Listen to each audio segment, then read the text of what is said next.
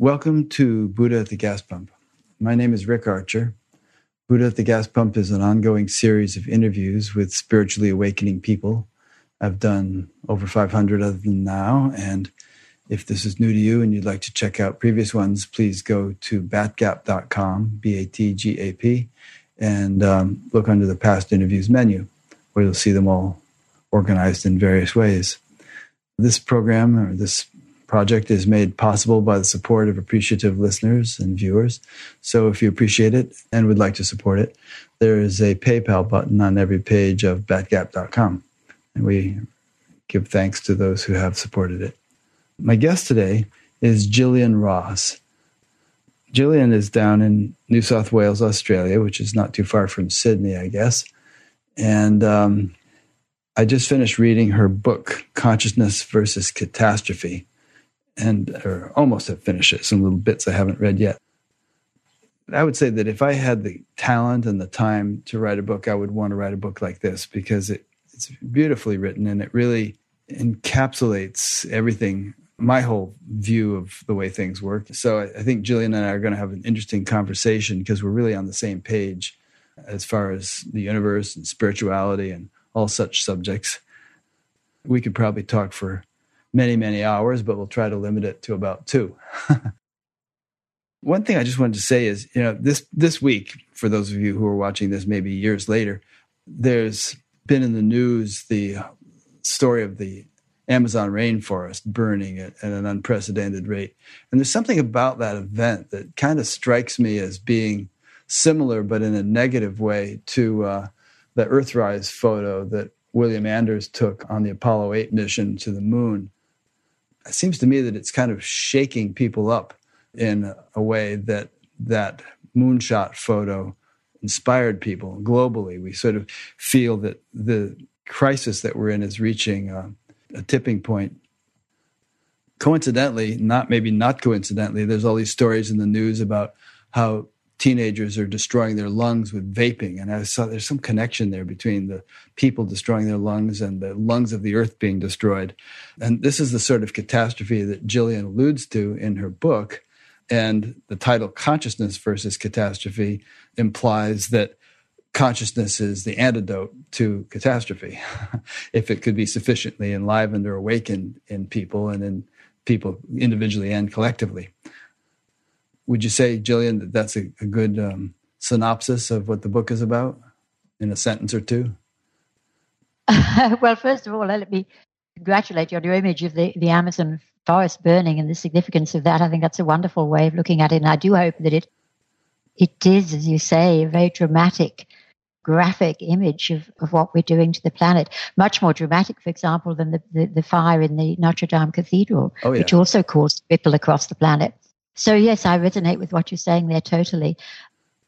I see my book really as an introduction to the new story of evolutionary spirituality, which I know we're going to be talking about. But given that you have, you know, I think many very um, erudite spiritual practitioners in your audience, I just wanted to say to begin with that I do not see myself as being a scholar of any particular spiritual tradition or lineage, nor do I have conversations with God or any higher being, which is who has explained to me in some way what is happening on planet Earth. But what I do feel, in fact, you know, I, I love this expression from Andrew Harvey to rest in the creative mystery of uncertainty. And that's where I'm quite happy to be in terms of my spiritual matters.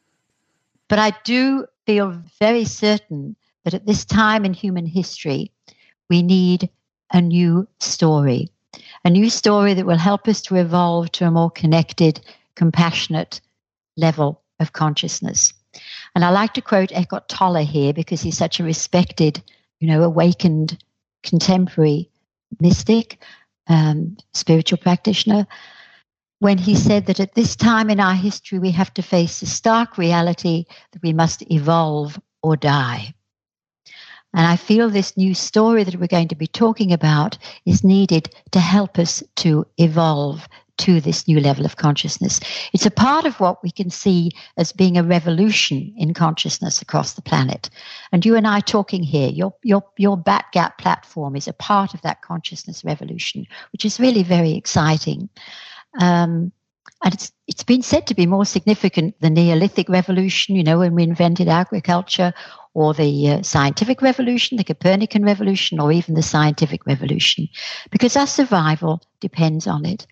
So, really, really privileged and honored to be here with you, Rick, to be talking about our consciousness revolution and our new story of evolutionary spirituality. And I feel qualified to do that because it's been inspiring for me for over two decades now. I came across evolutionary spirituality when it was beginning to come up in the mid 90s with people we will be talking about Brian Swimme, Jean Houston, Joseph Campbell, Andrew Cohen, etc. Uh, um, and then the, the, the Shift Network. Um, and also, it resonates with my own mystical experience and my scientific knowledge. Mm-hmm. And what you just said so about, I, oh, I'm sorry, go ahead. Um, I was just going to say, and I've shared all of that in the book. Yep. Right. Yeah. I love this book. You know, I, that bookshelf that people see behind me is the extent of the bookshelves in our house. That's it. And so I can't keep a lot of books. Uh, we don't have a really big house. Uh, but occasionally I come across a book that I like so much that I want to keep and yours is going to be one of them. Um, and part of the reason is also that it just has um, all these beautiful quotes all the way through it from various people, some of the ones you just mentioned, and many others. And that that in itself is a great resource. Um, but I just want to address the thing you said about this consciousness revolution being even more significant than the Copernican revolution and the scientific revolution and so on. And I, I think one way of understanding why it is is that it it's the it's the it's the shift of a deeper paradigm. Um, it's the shift of the ultimate paradigm, really, because the whole understanding of consciousness has been upside down. It's been considered largely by most people to be just a product of brain functioning, whereas in fact it's the ultimate reality. And so there could be no paradigm more deep than the experience and understanding of consciousness as the foundation of, of the universe and as perhaps even the, the sum total of the universe. We can get onto that. And so if, you know, if we could get onto that understanding en masse as, as a, as a species, then the impact of that should be tremendous. And we can talk about why that upside down sort of thinking has resulted in all the damage that is being inflicted on the planet. In fact, maybe we can get into that right now if you want to. Well, it's really it's a transition, isn't it, from a dead universe to a living universe. Uh, you know, the, the, the, the, essence of the new story of evolutionary spirituality is that we're not this absurd story of being an accidental speck of isolated consciousness that's emerged somehow or evolved from a conglomeration of dead matter. It's an absurd story, you know. We are flowering, human consciousness is a flowering, a blossoming of a living, evolving, purposeful, creative, divine mystery which is the universe. This is our new story. It connects mysticism. It brings it brings sentience into the universe. It brings sentience into the scientific story of big history, which is an amazing story. I mean, it's been said that the, the discovery of the evolution of the universe has been the, the pinnacle of the scientific enterprise to bring forth the story of evolution. And we could go into the little Brian Swimme example to get a handle on this, which you often speak of. That if you think about the evolution of the universe, think about hydrogen gas, colorless gas, which was one of the first elements to emerge after the flaring forth of energy we call the Big Bang.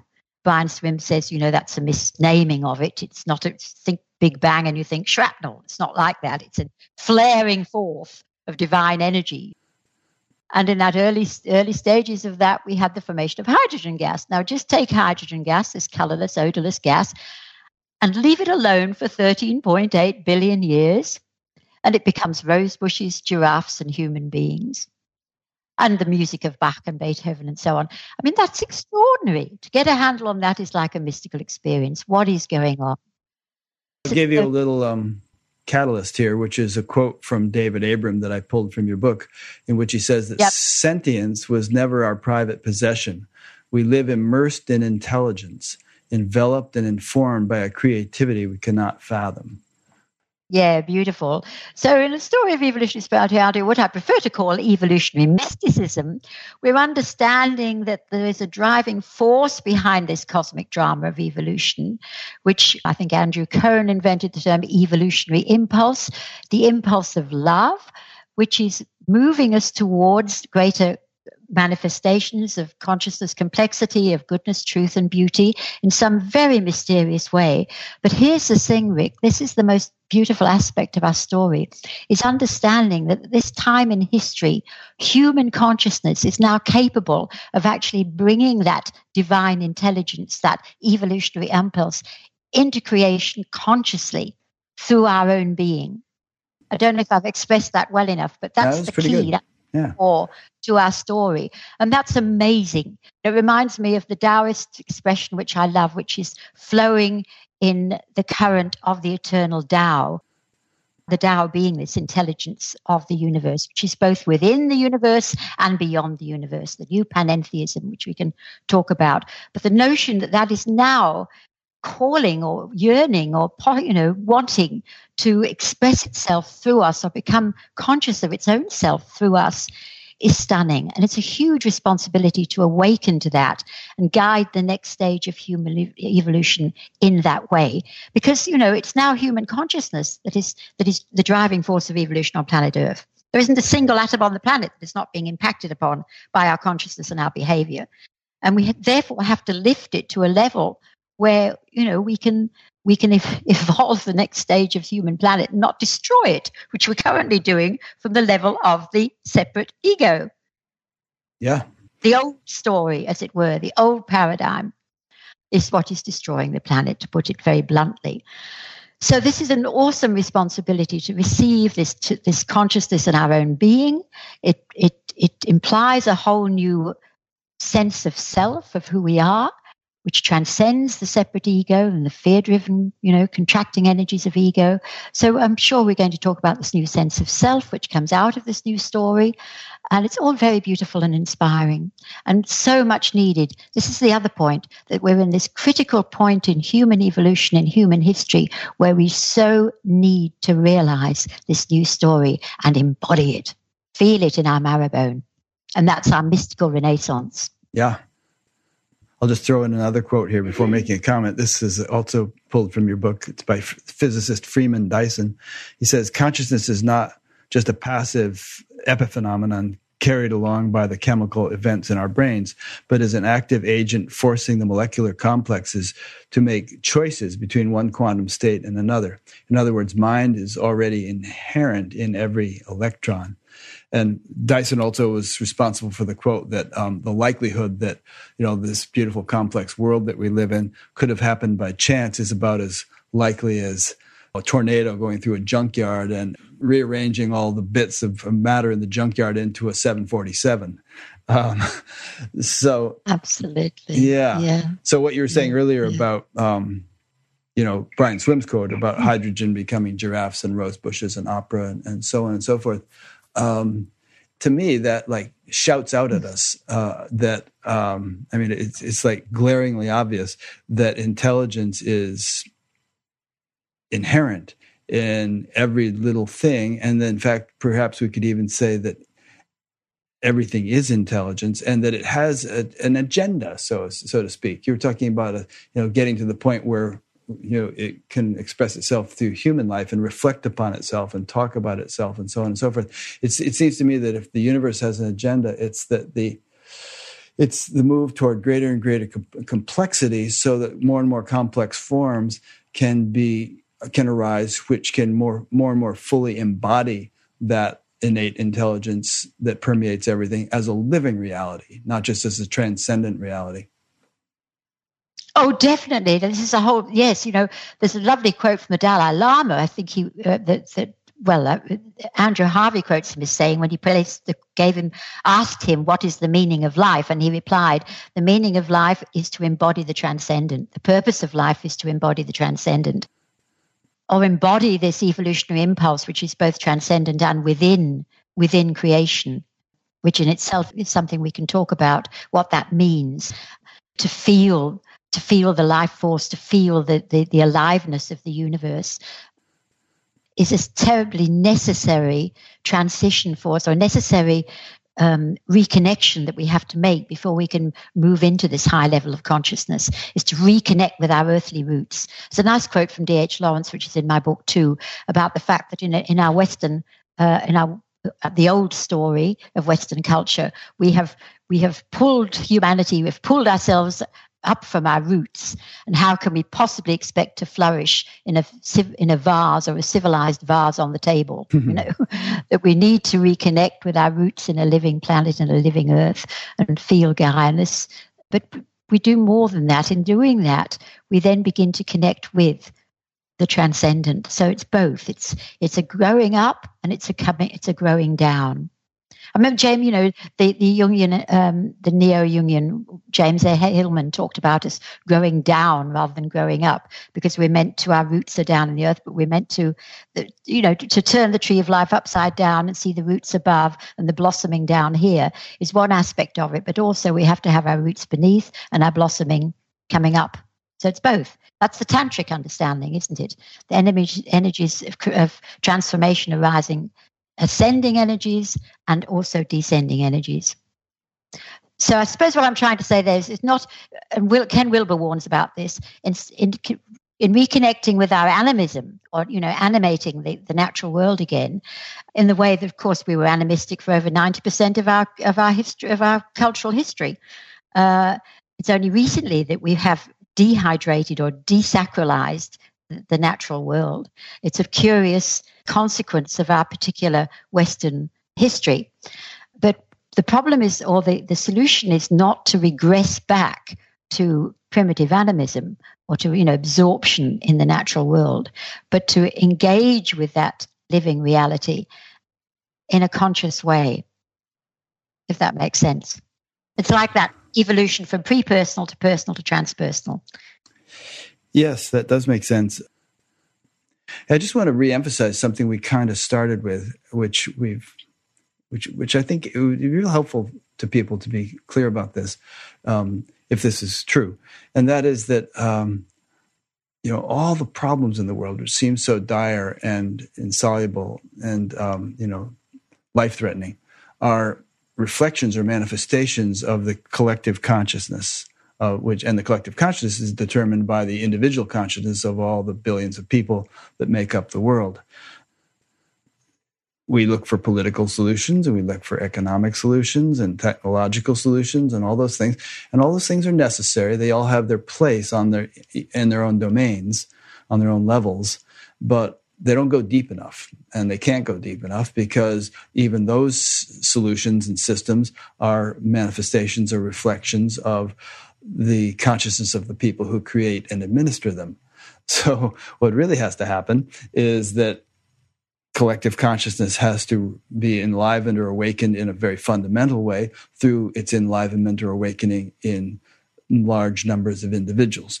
And, and then, you know, it's kind of like I've used the analogy of a, a forest, which is having a hard time withering and dying because the ground has gotten de- deficient and and um, the plants aren't getting enough nourishment. Consciousness is like the ground, and if that can be awakened or enlivened in enough people, then the whole ground of collective consciousness will be more rich and nourishing, and all sorts of creativity and cooperation and you know less greed and selfishness and you know blind blindness and and all that will will just dissipate Uh, anyway, that might sound idealistic, but well, I really think that's the only thing that's going to do it.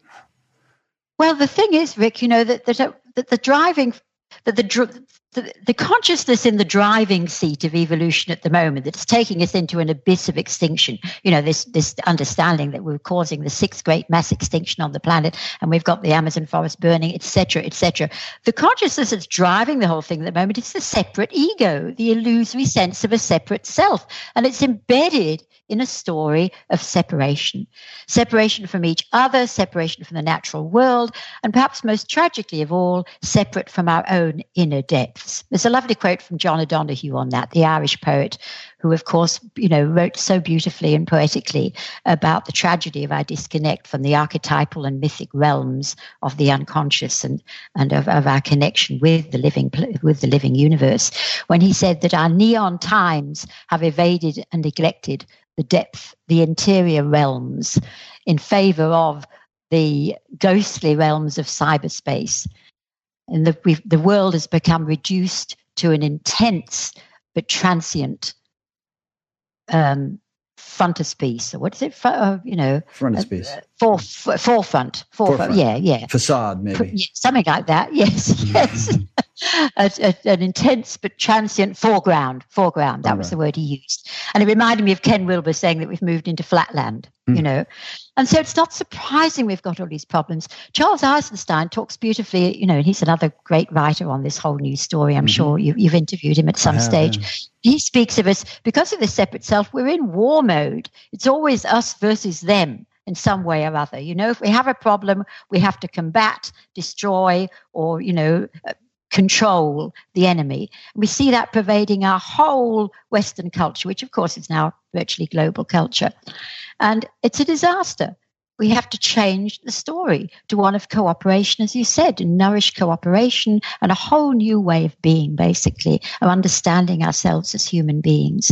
And that's where our story of evolutionary spirituality, I think, is so important because it awakens the mystic in us. It understands that we're all mystics at heart I really believe that we need a mystical renaissance, Rick, to take us out of this incredibly contracting, fear driven consciousness of ego.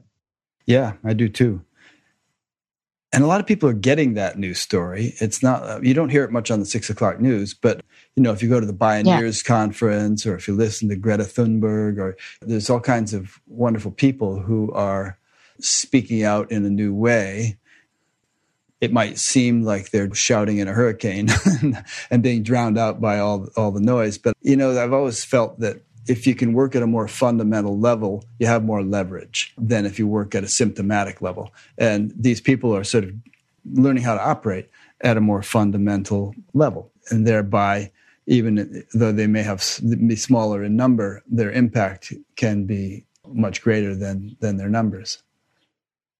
Oh, absolutely. That's our hope, you know, that, you know, a few of us will make it. Well, everything at this time, at this critical time, we can talk about phase transitions and how inputs of energy, you know, in chaos theory, slightest little bit of energy when we're, when, when we're unstable can, can affect the outcome and it's called the butterfly effect, you know, and that we're in butterfly effect time. You know, everything we do matters, and just being kind to someone in the street and so on and so forth can have reverberations at this critical time that we can't can have find it hard to imagine.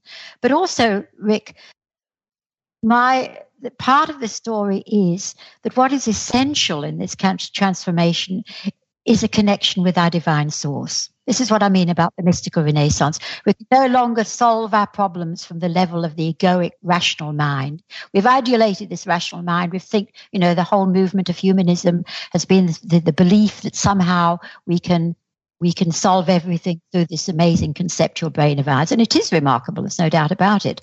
But there's a lovely quote from Ram Dass where he says, The intellect has been the power tool of our separation.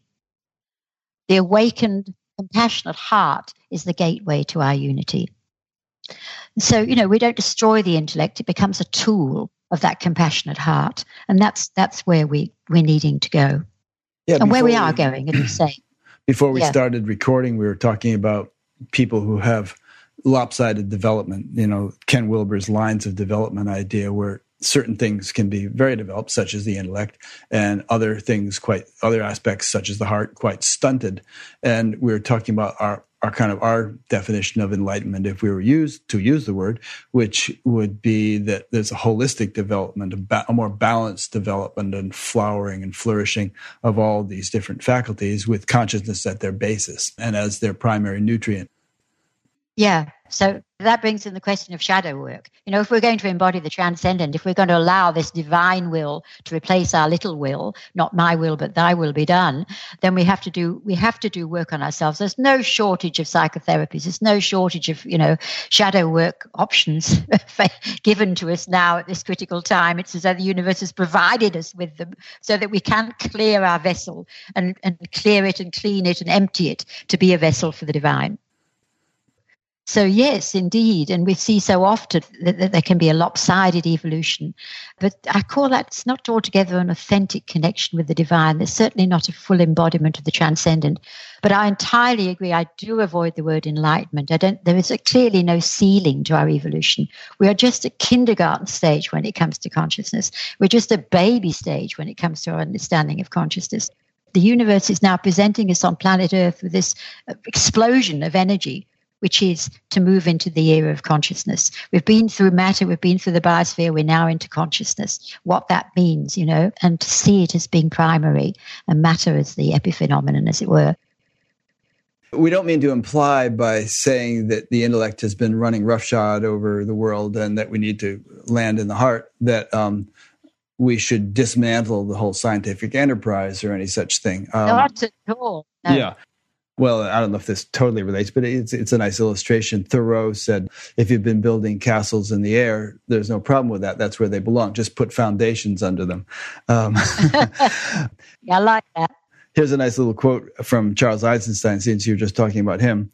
Gazing through the lens of accumulated scientific knowledge at a body or a cell, when we really get its complexity and orchestration, its order and its beauty, the perfect mesh of levels and systems, then we know we are in the presence of a miracle. Awe is the only authentic response. Science has brought us to a place where we can walk in living awe of the ongoing miracle that is existence. Uh, as opposed to bad mouthing science or trashing science, we're praising it as something which has brought us to a point where we can actually appreciate mm. the beauty of nature and even the divinity in, inherent in the in nature in a way which three four hundred years ago people didn't have the the tools to do. Absolutely, that's that's the paradox. Yes, indeed. I mean, the, the Dalai Lama bless him, has also said, you know, that a wondrous future for humanity is possible if we can only unite the discoveries of 21st century science with the ancient, intuitive, mystical understandings of the true nature of reality. And that's what our new story is doing. Yeah. That's what it's doing. Mm-hmm. It's beautiful. And as far as imbalance is concerned, Rick, you know, I mean, it really is alarming. Oh, I, I came across a lovely quote the other day. I don't know who it was from, saying that take Paleolithic Paleolithic emotions, medieval institutions, and godlike technology and put them in a blender, and you've got problems. You yeah. know, and that really say that again. I, I, think I read that on your website or someplace, but say it again. Put Paleolithic emotions, medieval institutions, and godlike technology into a blender, and you've got problems. Yeah. and that's really what we what we have been doing with our Western consciousness before the you know that's why we need a consciousness revolution. I mean, the other alarming thing is that we have all this technology which can give us immense power, you know, our atomic bombs, our hydrogen bombs, our drones, all this incredibly destructive weaponry we now have. It's coming out of quantum technology, quantum understanding. And yet in our consciousness, we're still, you know, virtually back in the Stone Age, or at least in a Newtonian atoms in the void you know, mode of consciousness. So there's an imbalance there. So this extraordinary power is being used by males mainly, of course, who are still in a Newtonian or Paleolithic level of consciousness. It's really scary. We have to bring up our wisdom. We have to start, you know, evolving our wisdom as well as our knowledge. Yeah, and by our schools have to start being schools of wisdom and not just factories of knowledge. Yeah, right. Or factories of commerce where you learn a skill that you yeah. can sit in a cubicle yeah. and do until you're too old to do it. Exactly. oh, darling. Yes, exactly. Yeah. Yeah. yeah. I mean, as, as Brian Swimme put it, you know, what do we do? We learn skills, as you say, and uh, we, we go to work to earn money to buy stuff that we don't really need. yeah. Sad uh, story. Yeah. This thing about the Newtonian worldview that you just mentioned, I think what you're implying, if we can embellish it a bit, is that the world is still regarded by most people as stuff, material stuff. And the universe is sort of a a random billiard ball mechanism that has no intrinsic intelligence or meaning or purpose or anything else, and that we're just some biological robots operating in this random, meaningless universe. In fact, there's a sort of multiverse theory that some such people come up with to explain away the apparent evolution of order in this universe that Brian Swimme alluded to with that hydrogen two giraffes metaphor. And that is that there's an infinite number of universes, and we just happen to have lucked out and found ourselves in the one of umpteen gazillion that by random chance has worked out to be orderly and to have structures arise out of chaos. And I think you said in your book that you quoted some scientists as saying the chance of even a single proton evolving in 13.8 billion years is pretty slim, much less all the complexity that we actually have.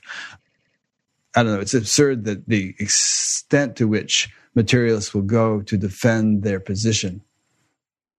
Well, you know, we have the anthropic principle, don't we? And I think the multiverse theory is is a real cop out in terms of, you know, scientists to put that forward. Because the fact is we know now that the universe is incredibly finely tuned to the evolution of human consciousness or the evolution of life, etc. And as you've pointed out in lots of your interviews, you know, we've got billions, trillions of planets across the universe now we know of, and that life will be sprouting up all over the place. I'm sure there are many experiments in consciousness. That's all the more reason why we don't MUFIQ here, and we, you know, we, we evolve consciousness the way the universe invites us to, because it's finely tuned to do so. Um, you know, multi universes, whatever. Let's just focus on our beautiful universe here and what it's bringing forth for us to do at this point in time, which is connect to our divine source, bring forth a new story of panentheism, and get on with, you know, with with with putting into reverse all the terrible things we've done to our lovely planet. Yeah. The so, thing about to, the universe. You know, go ahead you know, I'm just thinking the sense of the sacred again. We've just this this it's so important to re- reconnect with the sense of the sacred, both around ourselves and around the living universe. That's what we've lost, the sacred. To bow to the mystery of it all. The thing about the universe being finely tuned, there, there's something that they, they understand about 200 different variables, and who knows, they may be more, that any one of which, if they were just a fraction of a percent yeah. off, we wouldn't have had a universe or we wouldn't have had life in a universe such as you know the strength of gravity or various other things. So the notion that the universe is random or accidental is absurd and it really seems that there is some intelligence which has been responsible for the universe being this amazing mechanism that it is and capable of giving rise to life through which again consciousness or that intelligence, which is unbounded and vast, can be uh, consciously appreciated and lived through a body. And also, Rick, as all the mystics have revealed to us, and we could talk about the mystics and sages of the past, that its essence is love. And I like to see the mystics and sages, this is the consciousness that we're now being called to embody. You know, it's not just the prerogative of the saint, the sage anymore. It's our birthright to be this this higher, this more benign level of consciousness. The mystics of the past um, and the extraordinary beings of the past are like the cells, the first cells in the emergence of the biosphere. You know, first of all, the, the, first living cell was enormously fragile, very sensitive to heat and so on cold. But finally, it reproduced enough to bring itself into being and flourish as all the living life on, on planet Earth. Amazing how one living cell became all of that. So, in a sense, those mystics and sages of the past have been like the initial cells of this new consciousness, which are now being invited to proliferate Another lovely example from Barbara Marx Hubbard is that of the butterfly emerging from the cocoon of the caterpillar, where first of all there are these imaginal cells, you know, that the caterpillar's immune system destroys, doesn't like them, it doesn't want to evolve, you know. But then finally they proliferate to such an extent that the caterpillar gives up and the new cells eat the caterpillar, I presume, and then emerges the butterfly. So, you know, it's a beautiful metaphor for where we are at the moment in this explosion of a new consciousness and a new humanity. Yeah. And one thing that the caterpillar metaphor brings to mind is that the caterpillar basically turns to mush before the mush rearranges itself and a butterfly is formed. So I wonder to what extent our our society, our world is going to turn to mush before something better uh, emerges. Because some people feel like it's really touch and go and it's not necessarily a, a foregone conclusion that we're going to survive this catastrophe that we're that's becoming more and more evident. What do you think about that? I like I like the extrapolation of the metaphor, darling. Yes, the mush, indeed, the mush. because I, I, I, sometimes think that I should have called the book "Consciousness and Catastrophe." Now, as I read a quote from some well-informed person the other day on climate science, saying that um, the breakdown of our political systems, our social structure, is inevitable. Ensuing chaos, a catastrophe, is probable, and extinction is possible. Very sobering indeed. So, yes, I think it's inevitable. We can't just tinker at the edges. There has to be some major deconstruction, and it's going to be enormously challenging for us. Yeah. Yes. Look at the yeah, mess that that is Syria. Syria, the, the situation in Syria was arguably caused by climate change. There was a severe drought that was pretty unprecedented. All the farmers came into the cities because they couldn't farm, and then the, the government couldn't handle this influx of people, and so social chaos broke out and pretty much destroyed the country. And everybody's been trying to emigrate to Europe, and it's just, but that's just a tiny little place compared to the whole world. What if sea levels rise 20 feet? You know, and, and hundreds of millions of mm-hmm. people who live in coastal cities are going to have to move. And at the mm-hmm. same time, there's droughts in the interior and so on. It's going to make Syria look like a picnic. We think we have a refugee problem now. And of course, we've been treating our refugees, you know, these boat people coming to Australia appallingly, stranding them on offshore islands and just leaving them there for years and saying they can't come into Australia. We have a very bad human rights record in that in Australia at the moment. But you know, the refugee problem is going to be so enormous. And so we have the same thing in the States with people coming up through Mexico from Honduras and, and yeah. Guatemala and so yeah. on because it's so yeah. bad down there. And then they, they get stuck at the border. Let's tie this back to spirituality because it might seem mm, we're just mm, going into doom mm, and gloom mode here. Exactly. But this yeah, this yeah, is yeah. extremely relevant what we're saying here to the whole notion of a spiritual awakening of mankind and this kind of darkness before the dawn thing that we're experiencing now needs to be understood in its proper context. Well, exactly. And all the more reason where we have to do this inner work to find a source of inner peace and inner joy. What is that lovely quote from Joseph Campbell that I use? It's possible to participate joyfully in the sorrows of the world, which seems crazy. But you know, it is possible if we find this, this source of inner peace and light within ourselves and realize, of course, that this is this is a story that the universe will go on, and etc. etc. But again, we come down to the importance of our mystical renaissance in this.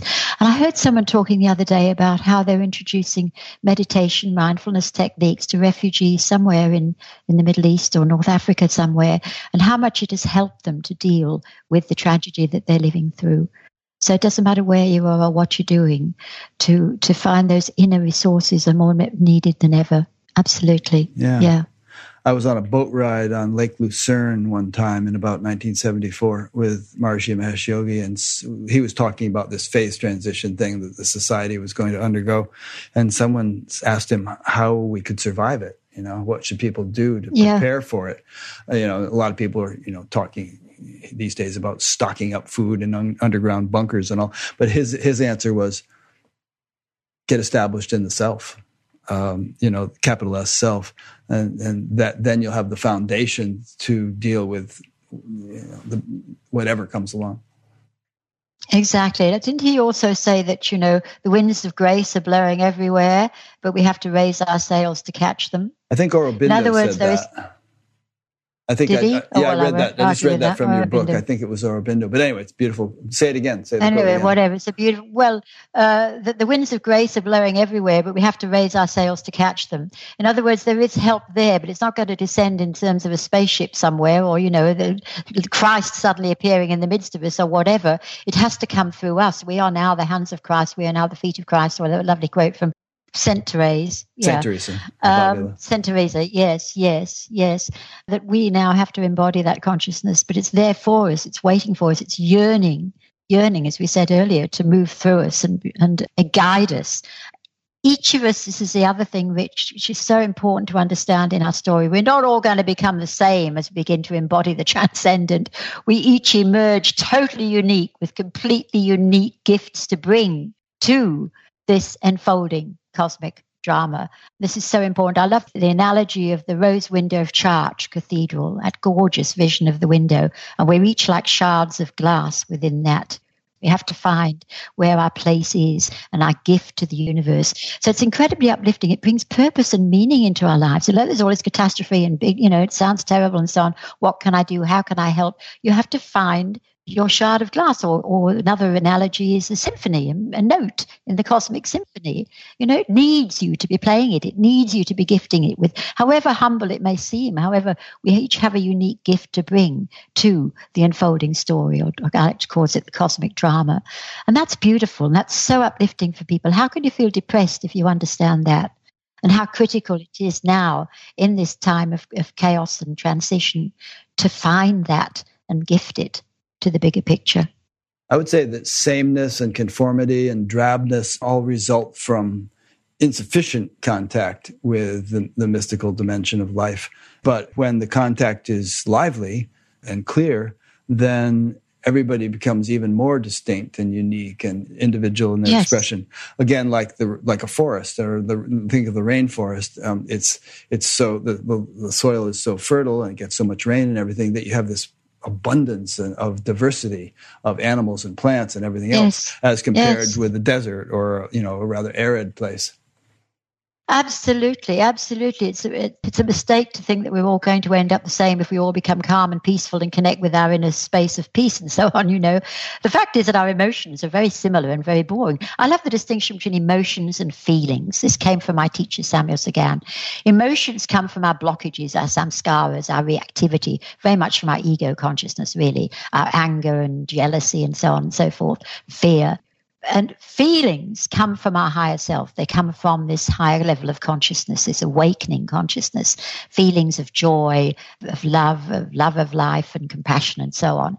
And the big difference to determine whether you're in an emotion or a feeling is if you contemplate an emotion, if you become aware of emotion, it diminishes. You know, it's one way of dealing with it is to become aware of it with your witness consciousness. If you become more aware of a feeling, it heightens it.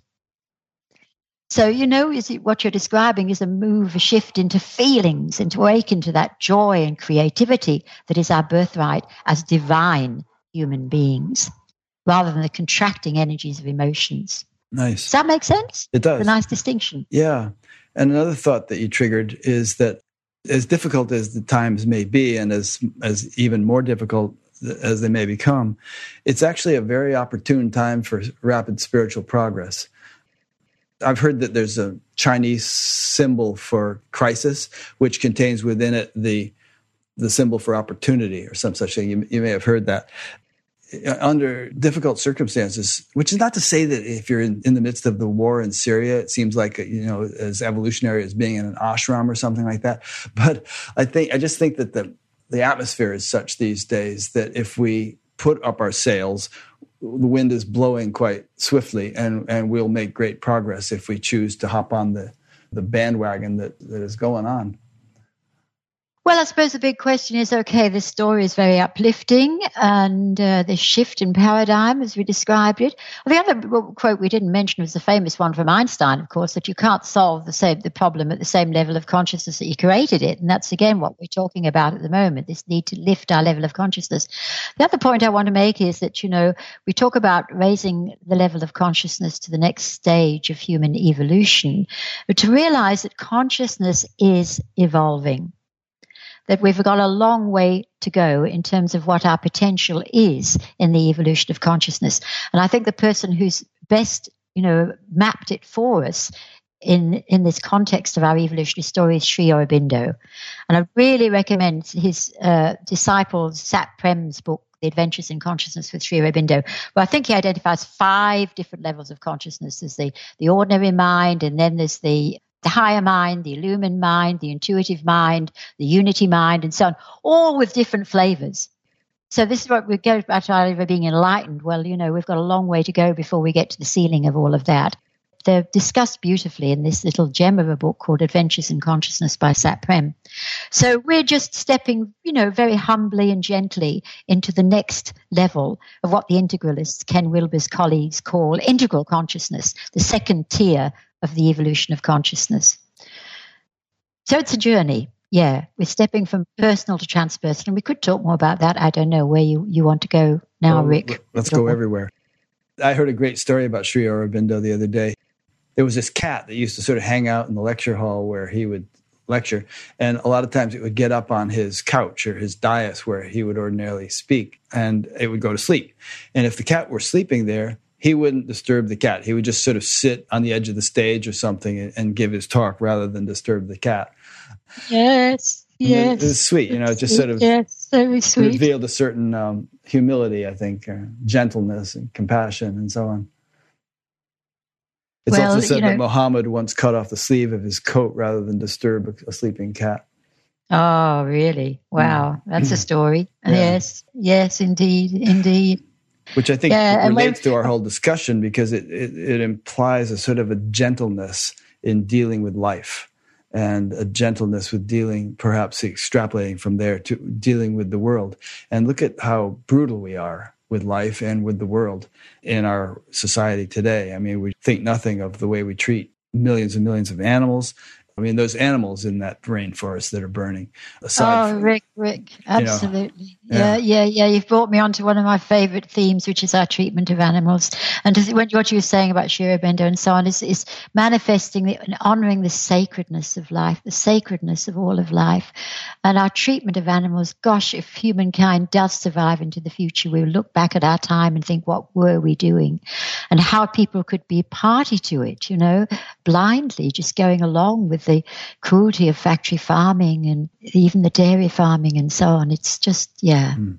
What you I don't even want to say it because it's so horrible. What, what you told me about Descartes and how, what he would do to animals mm. during mm. lectures sometimes and ridicule mm. anybody who objected because he regarded them merely as, you know, little mechanisms that had no feelings.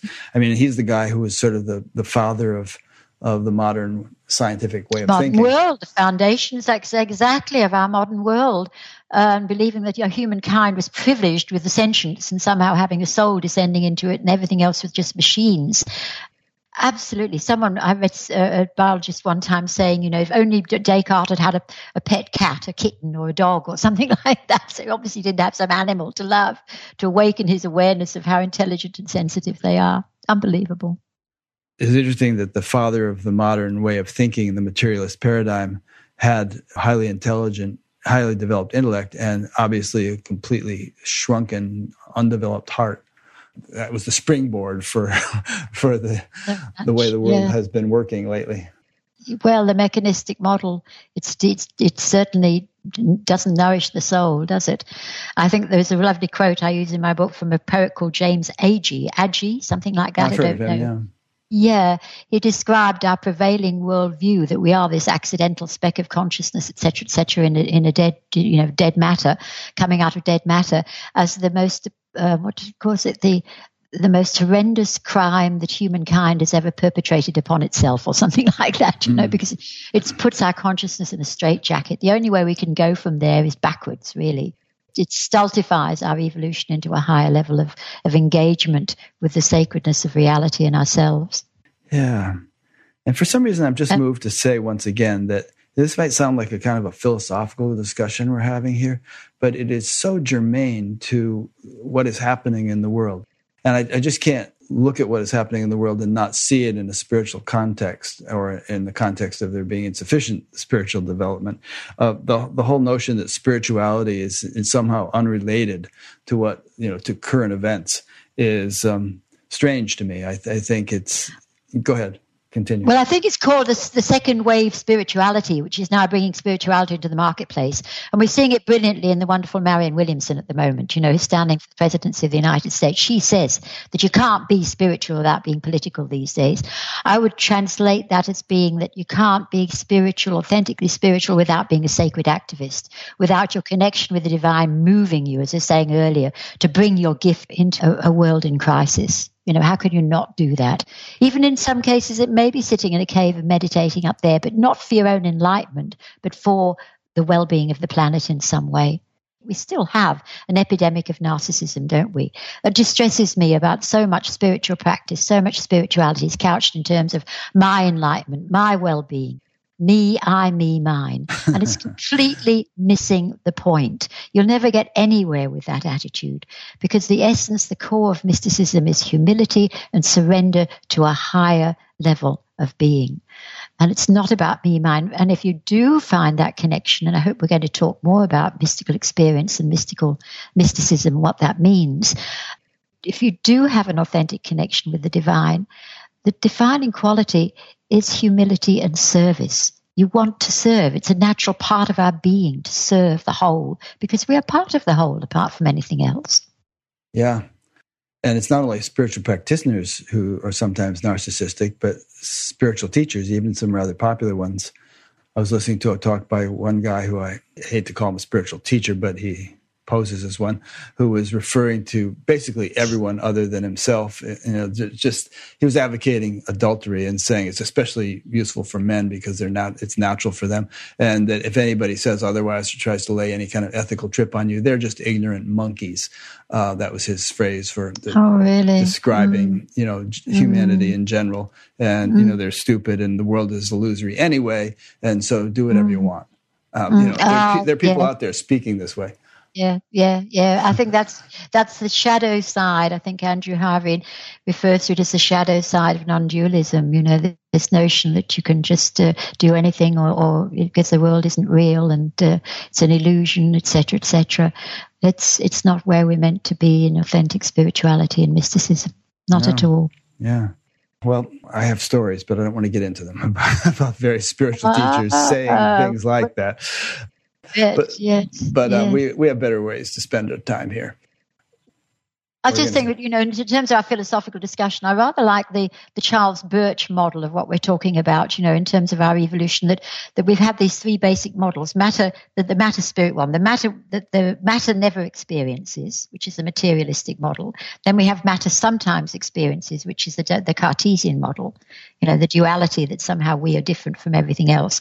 And then we have the third, which is our, our panentheism, which is matter always experiences. I think it's a nice way of explaining that that to people that we've, you know, we've moved now to the matter always experiences, and that more and more scientists, biologists even, are beginning to put that forward as the prevailing understanding of reality. Matter always experiences. Yeah. Well, I'm glad you brought in the word panentheism because I want to talk about that with you. Recently, uh, Sam Harris's wife, Annaka, wrote a book called Conscious. I listened to a couple of interviews that she did, one with Dan Harris of ABC News and another with her husband, Sam. And at one point, they got into this discussion about, well, you know, where does it end? I mean, if everything is conscious to some degree, does that mean my shoe is conscious and, you know, things like that? And then they, they came very close to sort of having a breakthrough, which is to say, they began to consider, well, some say that consciousness is actually the foundation of everything and that everything is actually consciousness appearing to be material. But then they began to snicker and, and write it off as a new age woo woo and to, you know, insult Deepak Chopra. so. Oh, really? Oh, yes, yes. I don't understand why the story of the, of consciousness being the essence of reality uh, is, is is not just so infectious. It's just so, yeah, it brings joy and purpose and meaning. So what were we saying around that? Uh, panentheism. Let's, let's define it. Yes, let's define it. Well, it's the feeling of the divine. I I avoid the term God because I think it's got a lot of patriarchal baggage. Okay, God. I prefer to say the divine or the mystery with the capital M. The divine is both within nature and beyond, within the universe, within creation and beyond. And that brings us to may or may not be helpful to bring in gender here that very, very often traditionally the divine within matter has been known as the feminine, as the goddess, as the mother. Archetypally, it sort of resonates with our understanding of birth and creativity is coming from the mother, Mother Earth, Mother Cre- She's the divine mother is within creation, and the transcendent is the masculine, the cooler divine energy, less juicy. uh, Andrew has cool practice. I quote Andrew Harvey a lot because he has been my most recent inspiration in terms of all of this. I have to say, I really honor him as a scholar and a mystic of our time, and has a lot of wisdom to to share. So yes, so we have our cool practices, which are connections with the transcendent, and then we have our heart practices, our, our warm practices, which are practices that connect us with the Divine Mother, with our earthliness. And it's a matter of integrating those two in the heart, actually. But um, but that distinction is made. So again, it comes down to how can you understand all of this simply from the rational mind? You really do have to have some experience of these energies to find them, to embrace them and they are, they can become. We'll talk more about this. I hope of how tangible, how tangible, subtle energy and subtle structures of consciousness can become, like the chakras. Like Kundalini energy, etc., etc. You can't just dismiss it as woo woo, and because the consensus is arising, and so many people experience this energy. So we can talk then about you know the, the science of spirituality, subjective or radical empiricism. We have to start measuring and listening or taking seriously subjective experiences, because the other aspect of this is that the inner is the outer. And part of our new paradigm is that, you know, whatever is outside is influenced by what is inside and vice versa. We know this now from quantum physics, don't we? The impact of consciousness on actualizing the outside world. This is enormously revolutionary in terms of our story, that we begin to see the synchronicities between the inner world, the inner and the outer. I wouldn't go so far as we entirely the inner is creating the outer. You mentioned biocentrism when we were exchanging emails the other day that gets us into very deep water. But anyway, just touching the idea that the inner and the outer are not disconnected. And therefore, what we find within ourselves affects what, what happens outside. And it affects our perception and it affects what we bring forth from the world. Yeah. That makes sense? It does. Yes. And as I understand it, I think science tried to get subjectivity out of the way because it was unreliable and tried to understand the world in an objective way, what it really is, as opposed to what our unreliable senses might think it is. But the only problem is that you know anything we know has to be known through the mechanism of this mind, this brain, this these senses. And so if science has failed, which it has, to focus on the full development of this mind and brain and consciousness, then it's necessarily sort of handicapped itself severely in its ability to understand what what life is and, and also in the technologies it has spawned which have done so much destruction. Well, I love Ken Wilber, the way he addresses modes of knowing in this regard, where he speaks of the eye of the flesh, which is our understanding through the five senses, which is the scientific enterprises. And then he speaks of the, the mode of perception, which is the eye of the mind, which is our philosophy and our mathematics, which is critically linked into our scientific understanding, of course. And then the one we have totally denigrated or disregarded is the eye of the spirit or the eye of contemplation. We could call it the eye of the soul, really, is our perception coming from a connected level of consciousness and is necessarily subjective. It takes us into the realms of, of spirit, of inner realms, of, of other realms of consciousness, of subtle energy, etc. But science doesn't have any proof of its existence, but the absence of proof is not proof that it doesn't exist. And what you can have in subjective experience is consensus.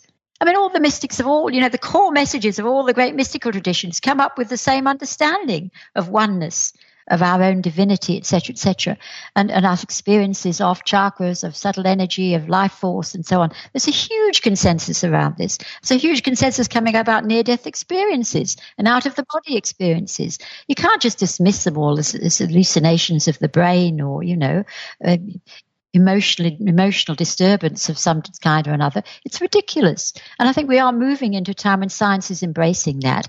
You were talking to Chris Braish and Michael Pollan, what's his name, a while ago about psychedelics. Chris, I think he, yeah, yeah Braish and Pollan, that's where the way they pronounce Braish. Mm-hmm. Yeah, yeah. He's done a lot of in this regard of, of bringing subjective, of looking at subjective experiences and understanding that we can have a consensus on them and, and understand better about what our what consciousness is all about. Mm-hmm. So it's it's an evolving field of study, isn't it? Yeah, and I mean consensus is a major pillar of the scientific method. And if, if some guy says, "Hey, I I discovered the Higgs boson, you know, with the new Hadron Collider or whatever it's called over there in CERN. I'm not going to be able to go and test it because I wouldn't know how to do it. But you know, other physicists can come and say, "Let me see. I'll try it and see if I can find it too." And this is the way science works. And you know, there's there's consensus, and there's more and more people reach a consensus, and then something gains greater and greater credence or credibility. All right, but as you were just saying, there have been thousands of, of mystics throughout history who have had experiences that concur with one another and in many cases in cultures that had no means of communicating with one another and they all they all have experienced something very similar so they've just used a subjective methodology of exploration which interestingly is universally available which the large hadron collider is yeah. not You know, only a few people Yeah, have, exactly. the, have the ability Exactly. to use that. Yeah, But everybody in the world has Yeah. a, a marvelous Yeah. scientific instrument Yeah. in the form of their their their human mind and nervous system. Yeah, we we can all do says, the experiment. Yep, as Wilber says, we can all become our own laboratory. And I mean, talking about the scientific method and so on, their paradigms can become enormously rigid. They just ignore evidence. Time, you know, Kuhn's structure of revolutions. Right. You've, you've referred Kuhn. to Uh-huh. Thomas Kuhn, exactly. How uh, which scientists are very reluctant to shift out of their paradigms and ex- embrace evidence that's contrary to, to them. So there's that aspect. And what came to mind when you were talking was that example from Galileo, which I love, where apparently I'm sure it's it's apocryphal, but anyhow, Galileo in his time when he invented his telescope invited the ecclesiastical elite of the time, or some of them, to come and view the mountains of the moon through his telescope. And they declined to do so because they said the moon was a celestial body and was perfect and it couldn't possibly have mountains. Yeah. And I'd like to put that into reverse now and say that, you know, the scientists are saying that there's no such thing as subtle energy without take, picking up the tool of meditation and actually experiencing for themselves. Yeah, I was listening to Julia Mossbridge the other day, who speaks at the SAND conference, and she was talking about how she, when she deals with scientific colleagues about the things she's studying, which are sort of esoteric by ordinary scientific standards, because she's trying to understand things such as precognition and consciousness and so on. She gets these very rigid, closed responses. Well, I'm not even going to look at that because it couldn't possibly be true. And then she says, Yeah. "Oh, okay, then Yeah. I've got it. You're practicing religion, but I'm I'm actually going to keep practicing science." Ah, yes, yes, indeed. Yeah, yeah, yeah, yeah. So, so it's a science of spirituality. Why not? yeah, Why not? Why not? Yeah, yeah. Uh, understanding it as a whole different mode of knowledge. You know, Mhm. it's different from that of the five senses. Doesn't make it wrong. Nope. We could go even further into that area, but uh, you keep alluding to things you want to make sure that we talk about uh, during this interview. So I want to make sure we get to them. What are some things we haven't touched upon that you want to make sure we do touch upon? Well, uh, the qualities of this new sense of self, I suppose, it's emerging, what that means, and definitely our mystical anatomy. I'd like to talk about because that's you know that that's something that I'm very passionate about. Structures of consciousness. We're talking about consensus and our understanding there uh, as part of our science of spirituality and how important that is for our our new emerging. Well, uh, how important I feel it is anyway for our, our ev- evolution into this next level of human Yeah, yeah. consciousness. Well, let's talk about those things. You started off. you questioned me on the matter. All right, our mystical, something called our mystical anatomy. Maybe I should go back to my own experience of this, shall I? Yes, my first experience. That's always good. We Yes. never, we haven't even really Yes. talked much about you or my what, own story. what you've gone through No. to get where you are today. So let's we can yeah, leave that yeah, in. yeah, yeah. Well, I can say, you know, we we can weave that in now, but perhaps you can question me more about that. But it, my own life journey, in a way, has replicated the journey of Western consciousness in many ways. So I, I like to share it from that point of view. I had a mystical childhood, mystical experiences, strong connection with the divine uh, in that sort of almost you could say pre pre-personal level of consciousness or something. And then I went to a London University, the Godless Institute of Gower Street, where all that was crushed out of me because it was in the 60s and it was dominated by atheism in psychology and behaviorism, behaviorism and atheism in psychology and atheism in philosophy with A.J. Ayer's. Uh, logical positivism, logical positivism was the mode at the time thinking.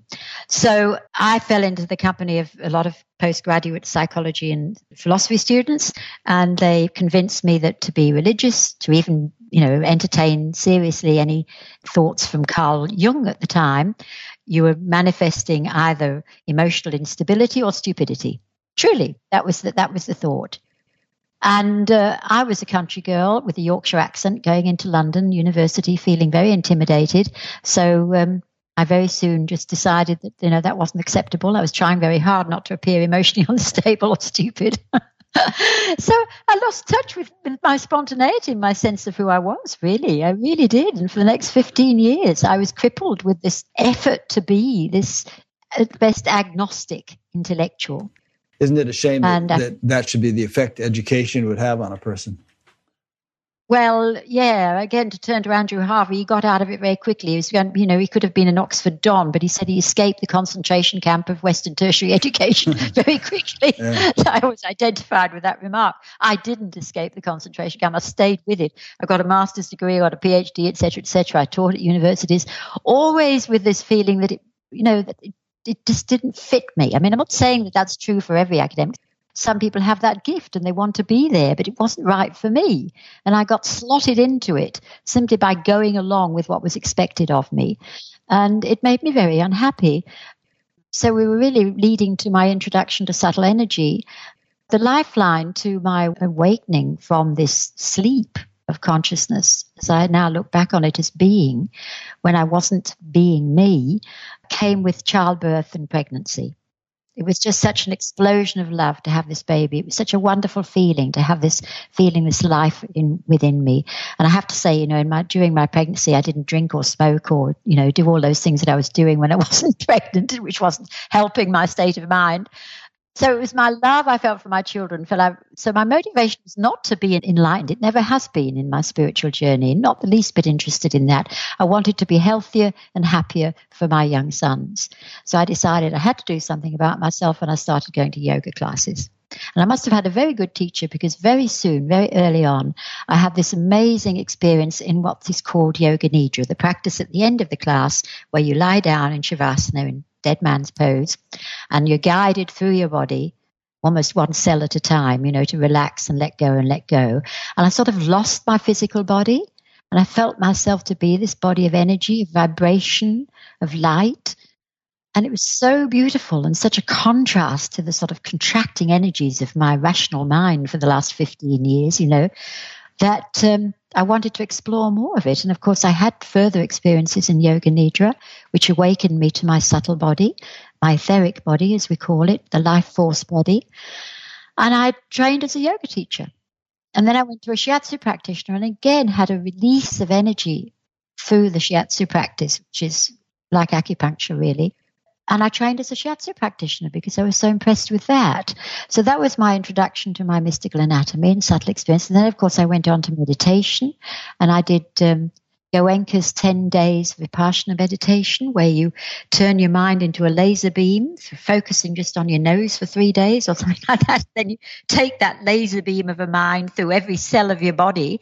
And again, I began to experience these meridians that the acupuncturists map, you know, channels of energy moving through us and I was feeling them in a very defined way. And I also began to feel the chakras, the, the wheels of energy on my central channel, which I didn't know anything about at the time, which of course now is quite almost common knowledge, but we're looking back at the 70s now, early 80s, late 70s.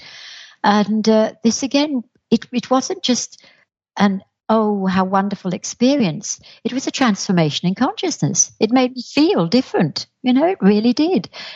It made me want to engage more with life. It it made me feel more alive. It made me more in love with life. And this was all an awakening of my what I call my mystical anatomy.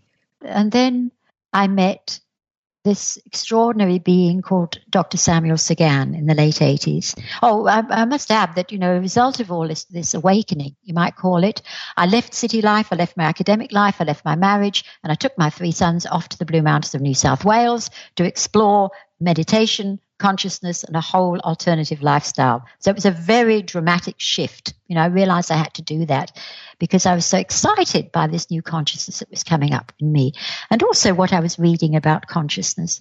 So then I met Samuel Sagan. They say when you're ready, your teacher appears. Well, he did. He was a, a doctor, French, He'd been meditating for a couple of years, I think, in the East. He was enormously giant intellect, and he quite clearly had a had a massive awakening. I'd say Kundalini awakening. In the early days, when I was sitting with him, I remember suddenly seeing this light around him, this sparkling white, brilliant light around. I'd never seen an aura before, and I've just sort of reeled with it and realised then that he was a a very powerful being, you know, and and that it was a privilege to be with him. And he introduced me. He came to Australia because he'd been guided on a higher plane to found a school of esoteric studies in the Western Gnostic tradition, which I didn't know anything about, but it sounded very impressive. He came with nothing other than his library of books, but he very soon got a following because of his psychic abilities, his his knowledge, his just his presence. You know, he was a giant of, of yeah consciousness. Anyway, he introduced me to meditation on the third eye. This is one of the core practices of the school. And he subsequently went on to amass lots of students and set up a center in Sydney, center in California. He died a few years ago, which was rather sad, but leaving behind an enormous volume of work in books and CDs and so forth. And I still do his practices. I'm enormously grateful for my connection with him. But it's interesting that I didn't feel moved to be a dedicated student of the school. I always remained peripheral. I didn't seem ready to be pulled into what I thought was, has a very masculine quality to it. And besides which, I was finding myself and my independence and my feminine side and the sacred feminine. But I do feel enormously grateful for the tools he gave me to awaken my mystical anatomy. And one of these most precious ones is the practice for awakening the third eye. And I don't know if that's the point in which you would like to come in and say something, Rick, or whether you want me to go on about that. He gave me permission to make a CD of the practice, which I did in the late 90s, and it's available as a free download on my website. Yeah, and you have a couple of CDs here that I'll be creating a link to on your page on Batgap The Art of Letting Go and Relaxation for Sleep. So is, is that practice also on those CDs? The third eye, no, that no, no, it's not available commercially anymore, but it's available as a free download on my website. Right. Yeah, good. This portal, the third eye, which is actually a tunnel going from the front of the head through to the back of the head, it's a subtle tunnel. It won't be revealed if you have a an operation on the brain, of course. You know. don't uh, try that. no, don't try that. And I believe all meditation practices, or most of them anyway, and there are many, many, we know many different sort of meditation practices these days, mostly under the umbrella of mindfulness. But meditation on the third eye most of these meditations do take you to an awakening of the third eye because if you're focused very you know in a concentrated manner on a, a, candle for example you begin to sort of feel this vibration here. And uh, that's the start of the awakening of the third eye. But it's like a gateway it's like a portal into the inner realm to an actual experience of spiritual realms but first of all very mundanely in a way an experience of your own subtle energy, your chakras, your etheric body, as we call it, your energy centers, your, particularly your central channel, which goes down into the earth and up through the top of the head and out through the top. And the third eye takes you into that. It's interesting, you know, that now people are ready to talk about these things when formerly, not so long ago, they would be thought to be new age nonsense. Or the other aspect of it, they've been secretly hidden in esoteric traditions in the East, where, you know, only very experienced practitioners have this sort of information revealed to them. And part of our consciousness revolution, in my perception, is definitely that these have to be gifted to humanity as a whole. That it's time for us to awaken our mystical anatomy. And it's happening. We're having, you know, I think a lot of the psychotic crack ups are from experiences of Kundalini, from these mystical energies, you might call them, that people don't understand and are not ready for. I haven't heard your interview with Dorothy Walters, darling, but this will link in definitely with what she's been saying, I'm sure. Yeah. Because you talked to her recently. Yeah, it'll be posted uh, probably tomorrow. That was just last week's interview. And she didn't know what it was when it first started happening to her. She had this Kundalini awakening. She hadn't a clue, and she had to piece it together for most part for her it has been a blissful thing but not for everybody. I mean there uh, you, there's a section in your book where you talk about people who are institutionalized because they've undergone some sort of spiritual awakening or kundalini awakening. They have no idea what it is and so they go to a doctor who thinks they're going crazy and gives them drugs and maybe locks them up and so on and so forth. So I think what you're, if there's going to be a, a general mass awakening, which there seems to be happening in, in, the world, then as you say, there will need to be a, a mass dissemination of the understanding of what it entails like you're talking about kundalini and the chakras and the third eye and all that stuff it'll have to go from being esoteric knowledge to public knowledge and perhaps even eventually taught in schools or something. Wouldn't that be wonderful? Yeah, My word. I yes, think it'll happen. Yes. I mean, there are actually schools even now. There's one here where I live where all the kids meditate, and Calverley Morgan is doing great stuff out in Portland, Oregon, with kids in schools. And We have the equivalent of her. She's wonderful. Yes, I heard. Mm-hmm. Was it you talking to her? I looked her up. She's doing great stuff. I have a school near me who is similarly uh, geared to that. That well, really, the evolution, story of evolutionary spirituality. Really, the principle there is an evolutionary. What he did was set up a school for boys between the ages of seven and fifteen who have fallen through the cracks of mainstream edu- education. They're autistic, ADHD. They've or they come from dreadful uh, drug abuse, you know, domestic violence, etc. And he took them all in. And what the school does is they, they have meditations every day. They're, they're given this understanding that they're unique, divine, or unique manifestations of the divine. They honor each other. They have rituals where they honor each other and listen to each other. And the boys come and camp with me on my 40 acre property here from time to time. We have a campfire and we play games around the fire and we, we, you know, and they do meditation practices with me. I've been so impressed with them.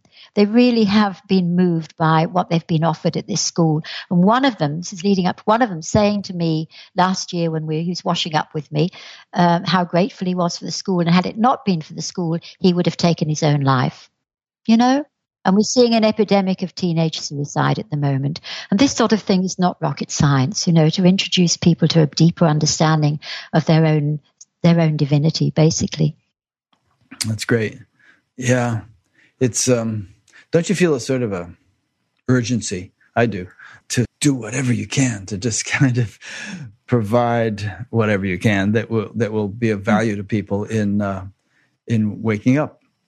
There's such an urgent need in the world, and uh, any any little thing we can do, without being a pain in the ass of you know being a kind of a fundamentalist proselytizer, but in, in a gentle way, largely by example, anything we can do to help people realize that there's so much more to life than they may have been told and that you know there are such beautiful alternatives to suicide or the various drugs people take to numb themselves it's like I sometimes use the the metaphor of everybody's a millionaire. They've won the lottery, but they don't realize it. And the, the lottery ticket's in their sock drawer and they're just sort of begging on street corners yes. and, and, starving and yes. freezing and so on. Whereas yes. they, they could have such abundant life if they could just tap into what they actually already have. Yes, yes, and, uh, and tap into that. And, and the thing is that it totally transforms your perception of reality. I think Joseph Campbell said, you know, um, perceived from the heart or perceived from this inner space of consciousness, the world becomes a thou rather than an it. It immediately awakens your sacred perception of reality. And I mean, Christ said, didn't he, that the kingdom of heaven is spread upon the earth, but no one sees it. It's exactly what we're talking about, you know. It's no small matter. I think Brian Swimme talks about the religion of consumerism. Consumerism has become our, our current religion, and it's it's it's a it's a strategy for masking our inner emptiness, our lack of meaning, our lack of purpose. And sadly, of course, our whole social structure now depends on it. So it's not going to be very pleased about it being closed down. you know, we've got to consume to keep the wheels of commerce going, which is absurd. I know they always talk about progress in terms of the gross national product and whether yes. how many percentages it's increased this year and stuff like that. Exactly. And you know, exactly. when it comes around Christmas time, all the stories on, on, the news are about how much people are shopping, you know, and how much they're buying compared to last year and so on. And they, they always show these mob scenes where the doors of the store open and everybody goes in and tramples each other trying to get the latest thing. it's gross. It's gross, isn't it? So far cry from our subtle anatomy. And I was listening to the, I don't know if she's called the Prime Minister of Scotland the other day. Do you know her name? Someone show whatever. Anyhow, apparently she and the Prime Minister of Iceland, who is also a woman, and the Prime Minister of our New Zealand, Jacinda Ardern, wonderful, wonderful. The three of them are talking now about a national product, whatever you like to call it, which incorporates health and well-being, mm. not just economic growth. It's interesting; those three women yeah, at the moment on great. the planet: Iceland, Scotland, and New Zealand. Mm. Watch that space. Yes. Well, maybe we'll get a woman president next time around. Oh, wouldn't that be great? yeah. yeah. One that you know really embodies the the principle of what it ideally is to be a woman, not just a sort of a Margaret Thatcher type, but uh, someone who really brings out the deeper values of the heart and so on. Well, it's very interesting, really, that the feminine energy has been like a reservoir, hasn't it? An untapped reservoir of consciousness that we're now able to draw on. If we'd all, if all women had become Maggie Thatchers, it would have been a bit of a shame because basically women are taking up now spiritual practices and going to, you know, yoga and so on. It's mainly women uh, because there's no doubt about it that our consciousness revolution requires an injection of feminine energy. You know, that our problems have been very yang, very rising from a masculine bias. And we're not talking then about a male or a female. We know that. We're talking about the masculine and the feminine within each of us, the anima and the animus, as Jung called them, and that men have to become this is the answer to domestic violence, surely, that men have to become more in touch with their feminine energy. And and that has to be brought out again in our education system and in our in our mystical awakening. I think it kind of you know, relates to what we were talking about earlier in terms of the sensitivity, you know, that Sri Aurobindo showed when he when, didn't want to disturb the cat, yes. you know, uh, yes. or that Muhammad showed when he didn't want to disturb the cat. And there's, of course, it goes far beyond cats, but there's a sort of a delicacy or a sensitivity, which I guess you could call feminine, but which is really within everyone's capacity to unfold. And you know, you just end up going through life more gently, you know, less uh, less like a bull in a china shop. Well, even the concept of inner exploration is a sort of feminine one, isn't it? You know, the masculine is so out there, five senses externalized. That's been our masculine dominated ego consciousness to explore out there and deny the inner. And in coming back to the inner realm, you're embracing more the feminine perception of reality. I mean, the, you know, we speak of, or the sacred sacred psychology, they speak of our time being seeing the rise of the goddess, the return of the goddess, and she is the goddess. She is the guardian of interiority. She's the one that will take us into our inner depths and our subtle anatomy. It's it's rather nice to feel that, you know, goddess inspired. Yeah. Reminds me of um, Mirabai Starr just wrote a book about this stuff, which I should interview ah. her again. You know Mirabai? Yeah. Yes. Yeah. So, what is this? Uh, you wanted to talk about the emergence of the new sense of self, which you call the snowflake self. Um, ah, I've yes, heard you use that yes. term quite a bit.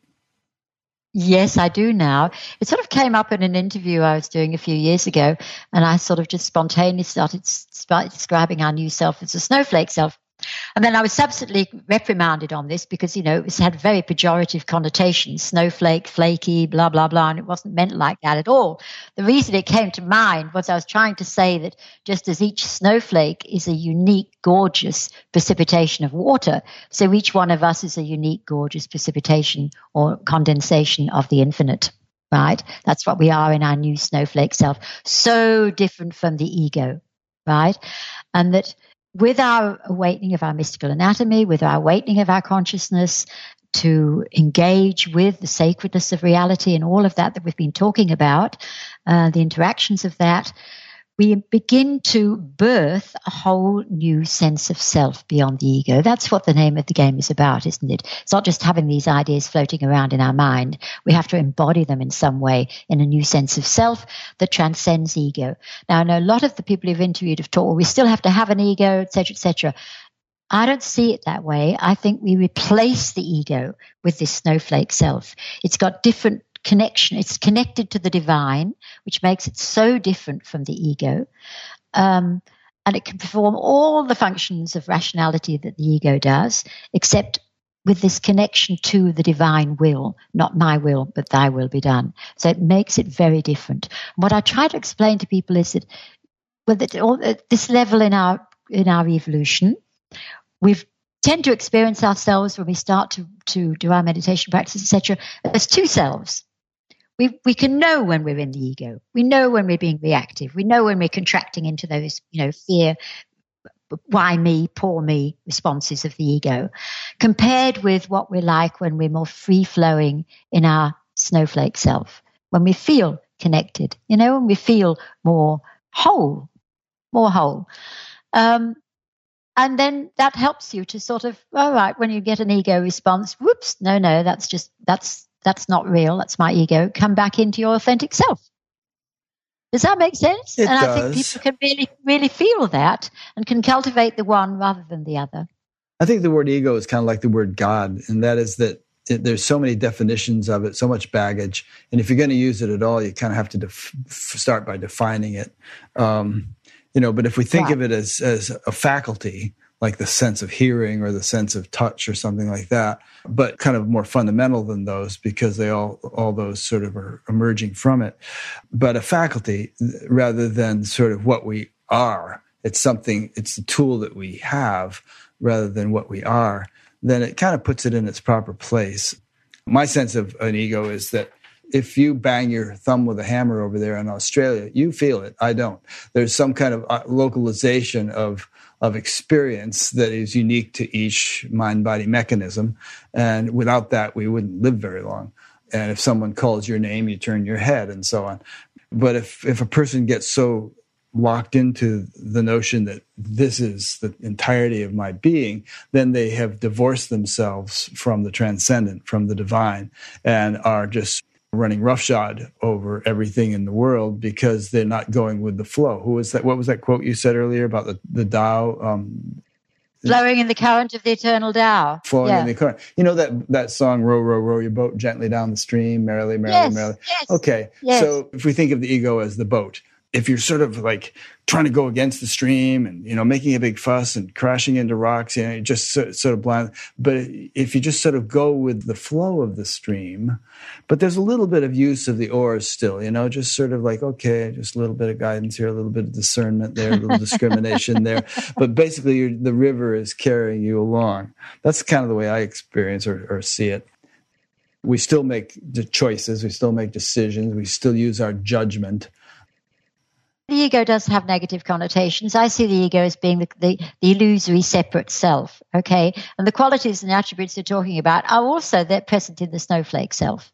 The intellect has been the power tool, the power tool of separation, but it can also be the power tool of the higher self, of the snowflake self.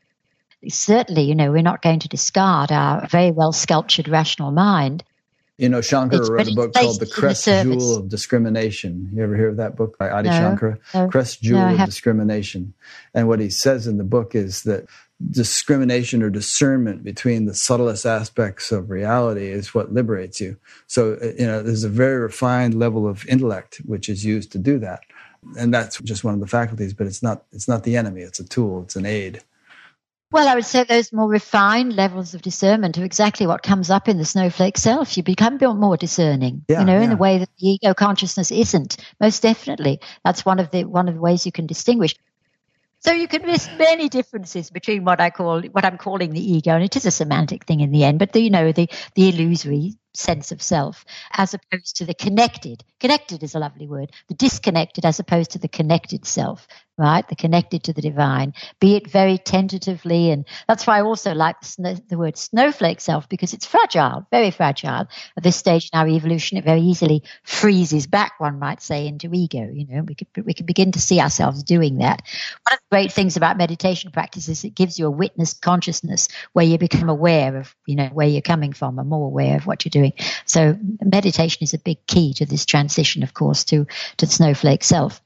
So, so yes, a lot of the differences are uh, uh, more compassionate, more loving, more caring, more connected to the divine and to each other. A whole new way of relating to people where you relate to their snowflake self rather than manipulate them as an ego to be, you know, controlled or manipulated in some way. It really does transform the way we relate to each other, which is so necessary in our time. And we could go into we spaces and Patricia Albere over that. That's all coming from this higher level of consciousness, this new way of connecting one to the other. Um, but above all, I think, oh, and also it's it's a source of joy. We talked about earlier of peace and joy and that connectivity. Um, it can participate joyfully in the sorrows of the world. But above all, Rick, it loves to serve. It loves to serve, you know, and it is enormously humble. It's begun to taste something that it knows is just a taste, that there is so much more to come if we open our hearts to it. Mm. Yeah. Another cool thing about snowflakes is they say that no two snowflakes are alike. Each one is unique. So exactly. it's kind of what, what we were saying earlier about drabness and exactly. sameness and so on. So this whole sort of global yeah, awakening, yeah, if, if it happens, is not yeah. going to make us all the same. We'll each be a unique snowflake. Exactly. That's why I like the term snowflake again, you know, because each of those crystals is unique. And it's to bring that message to people of their uniqueness, their beauty as precipitations of the divine. Yeah, yeah. So, because it's so much more creative. That's how the creativity is a lovely word too, isn't it? That our current paradigm tends to to suffocate creativity unless it's in the interests of science and technology. You know, we're all mystics, we're all artists, we're all poets at heart, and all that has become so specialized, you know, unless, you, unless you're a professional artist or a professional songwriter or something, it's not sort of recognized. Well, that's part of our, I think, our emerging snowflake consciousness to find the, find the artist within ourselves, to find our, our creativity. I love Matthew Fox's Holy Trinity of science, art, and mysticism. Maharishi used to give this lecture in which he said that routine work kills the genius in people and that routine work is kind of necessary to, to accomplish things. You can't just sort of reinvent the, the assembly line every day if you're making cars or something. But he said the sort of the routine, repetitive things that we have to do in life kills the genius in people. And he said that the the antidote to that is recourse to the transcendent because it sort of enables you to sort of to have a level of, of freedom and liberation and uh, replenishment w- with the, the vast energy and, and intelligence and creativity which reside there. Whether or not you have to keep doing the same thing on a relative level grants you fulfillment and it reawakens your inner genius. So yes creative genius. Uh, yes Yes, you know, spontaneity is a lovely word too. The, the, the, the snowflake itself, there's a spontaneity comes in, which is is very liberating because you're feeling that you can be yourself. You're not guarded about, you know, what other people will think or say or so on, and that that's extremely, extremely liberating. It is. That brings in joy, spontaneity, and creativity. It might seem that if everyone yeah. were that way, we'd have sort of anarchy or chaos or something. But no, because if it's really based in a deep grounding in the transcendent, then that harmonizes all differences. So the differences can become more diverse and yet at the same time more harmoniously um, intermeshed or coordinated. Well, yes, spontaneity that we're talking about isn't chaotic at all because it's it's action arising from our connection with the divine. So that's where we're bringing in now sacred activism, yeah. where you really, you say that the rational mind is a tool, but probably we'll reach a stage where we don't even need the rational mind. We just know what to do because we're being guided from this connection to to our inner light if you like to call it that an authentic connection with it you know where we've freed ourselves of our shadow stuff and the things that come up and distort it and bring the ego back in but if we're talking about a pure connection with the divine there is a there is a fount of knowledge I see it above the head, the light above the head, which informs us as to what we should be doing. Call it basic intuition. I have a lovely story to tell you in that regard, actually. I call it my Lemon Grove story. Oh, yeah, Can I share my Lemon Grove story? Yes, please. Yes, in the fun. 90s, my last son had left home to go to university, and I was poised to sell my house, and I had in mind to find some land and perhaps start a meditation center or just, you know, spiritual retreats or something of that kind. Didn't know where it was going to be. And I had, I was doing the third eye meditation work at the time with Samuel, and I have this vision, very clear vision in my third eye of this gorgeous creature in a red sari with long dark hair. And she had a conversation with me. And what I vividly remember when I came back to ordinary mental consciousness was that I was to find a lemon grove. Fine, okay.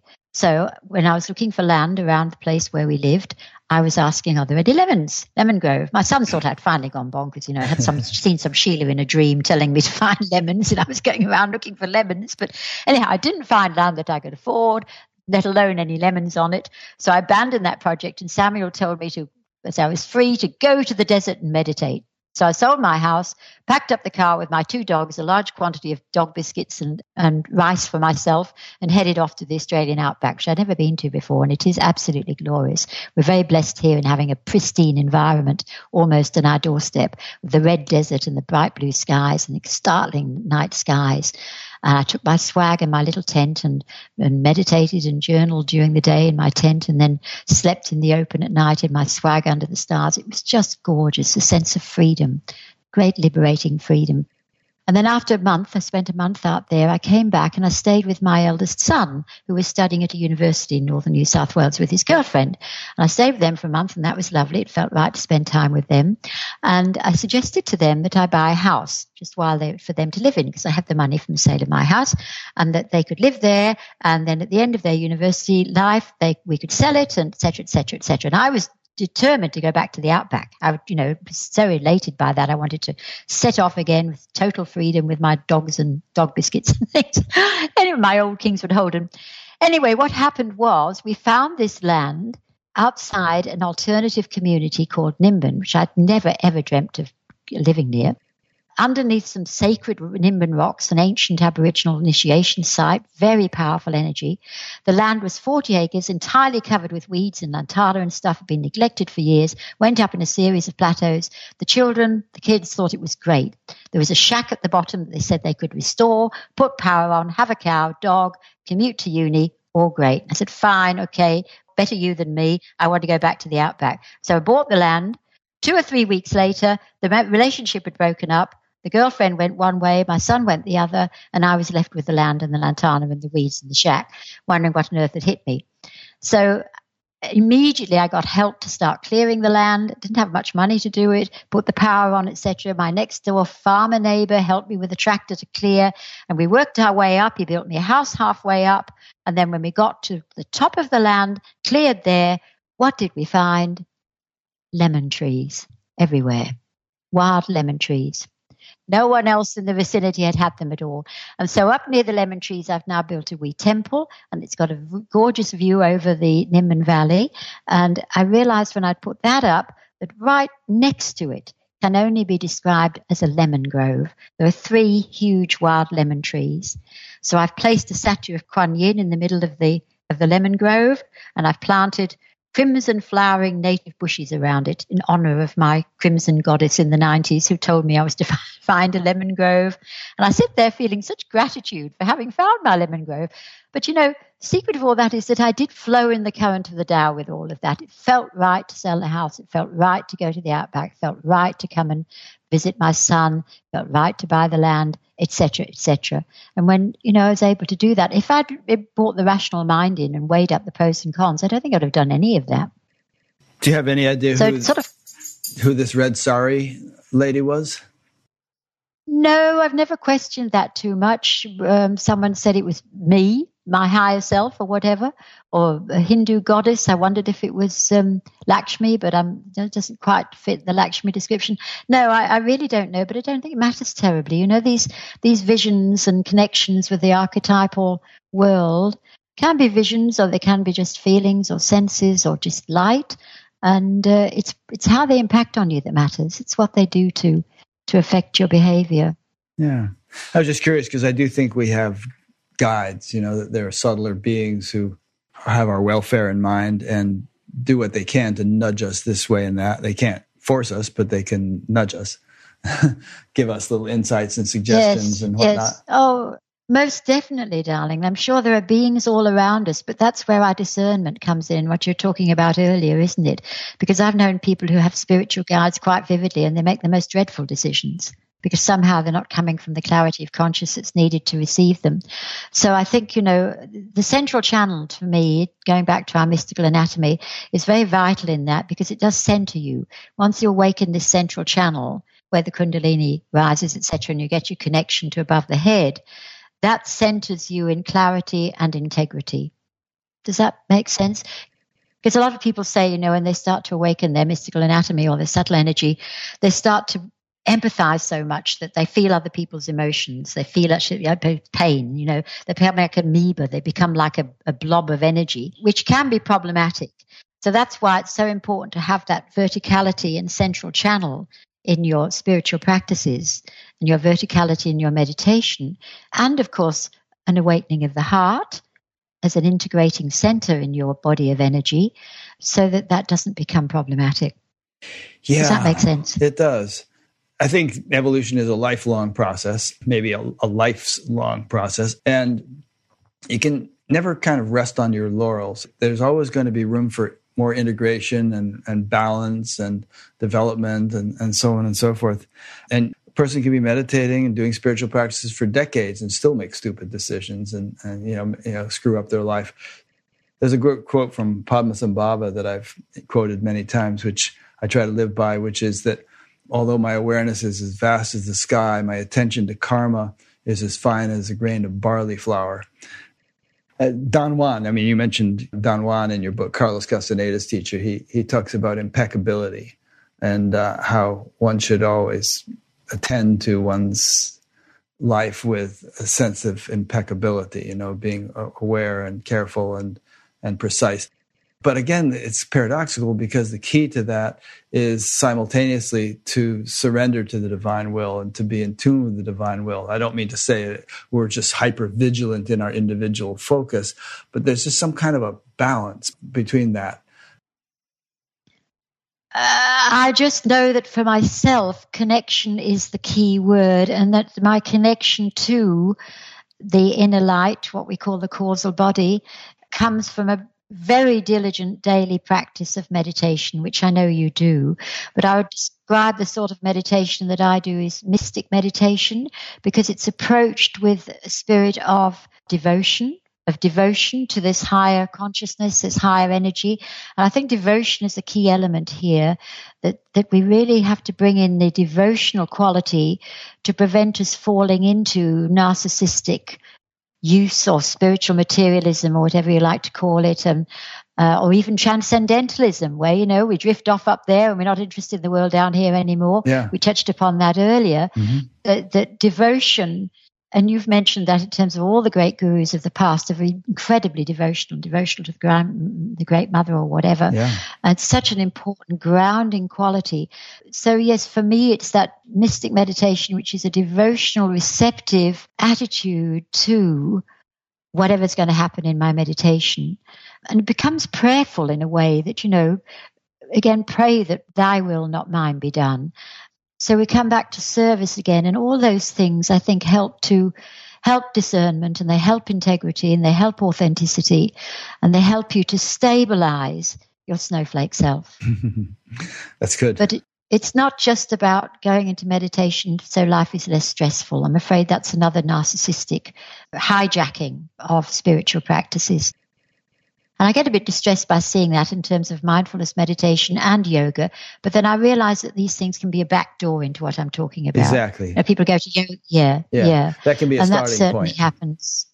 Yes, it yeah. can. I mean, can. I used to God teach TM and, and, and, back in the old days, back yes. in the 70s, and you know, we would say, okay, clearer mind, more creative, better health, you know, better behavior, all this practical stuff that yes. people were actually interested in. And then, you know, maybe after they've been meditating for three days, we say, oh, by the way, there's this thing called cosmic consciousness, you know, and uh, yeah, that, that's going to yeah, be somewhere yeah, down the line. And and even after two, three days of meditation, people might be interested in that, whereas they, they hadn't been, you know, a few days before because they hadn't ever had a taste of anything in that direction. Well, yes, but that's where our new story comes in, doesn't it, Rick? Because if we have this framework of the new story of evolutionary spirituality, we're less likely to be hijacked by these narcissistic distractions and, you know, and so on and so forth, because we're realizing we're already understanding that there's a big picture there that we're meant to be serving. And, and it changes the motivation for our spiritual practices or helps to do so, wouldn't you say? Yeah, that's to me why you know you must have the story the framework and then you have you're inspired to do your, your spiritual practices with this with a different motivation. Yeah. Your motivation evolves over time or it may. Yes it can. it does. Yes yeah. it can i mean you can just start well, out start out in a yoga pl- class because you want to have a better looking body or something but a few years down the line and you're all interested in higher consciousness and it's just it's just so one thing led to the next Yes, yes. A lot of that interest in higher consciousness can still be hijacked by the ego, by this narcissistic enterprise of my enlightenment. You know, so, um, so that's again why our story is so useful because it helps to take us out of that motivation. Uh, so the story, I think, is critical. This story of you know the evolving universe and where we are at this point in our in our journey on planet Earth, and and what we're meant to be doing in the service of the greater good, and bringing more goodness, truth, and beauty into our personal lives and into and into the world. Yeah, I very much agree. I mean, I've always emphasized um, and had had and had it emphasized to me that both knowledge and experience are critical components of the spiritual path, and that it's like the two legs that we walk on. And you know, without one without the other, and we just can't progress that smoothly. It can get into all kinds of cul-de-sacs and problems if you're just dwelling on knowledge without experience, or vice versa. And... Well, just elaborate on what you mean by knowledge and experience. what sort of knowledge and what sort of experience would be my question there that we have to have both um, yeah well the mystical kind of experience that we've been talking about the kind of things that you have when you meditate regularly and yep. then knowledge and you're you're talking about you know we're even talking about panentheism and the great sto- and the new the new story and and all that stuff just and all kind there's all kinds of knowledge i mean just the stuff you were saying about the subtle body for instance and and the, the third eye i mean there's so much one can learn that is pertinent to what one ends up experiencing. Um, yes. And as as we go along, yes. if we culture both, continue culturing both along the way, they kind of buttress one another, reinforce or safeguard one another. That's a very nice point, actually, um, Rick, because it's something I'd like to say about the mystical anatomy. Uh, that knowledge of that because it's not that we're inventing it, we're awakening it with our practices in mystic meditation.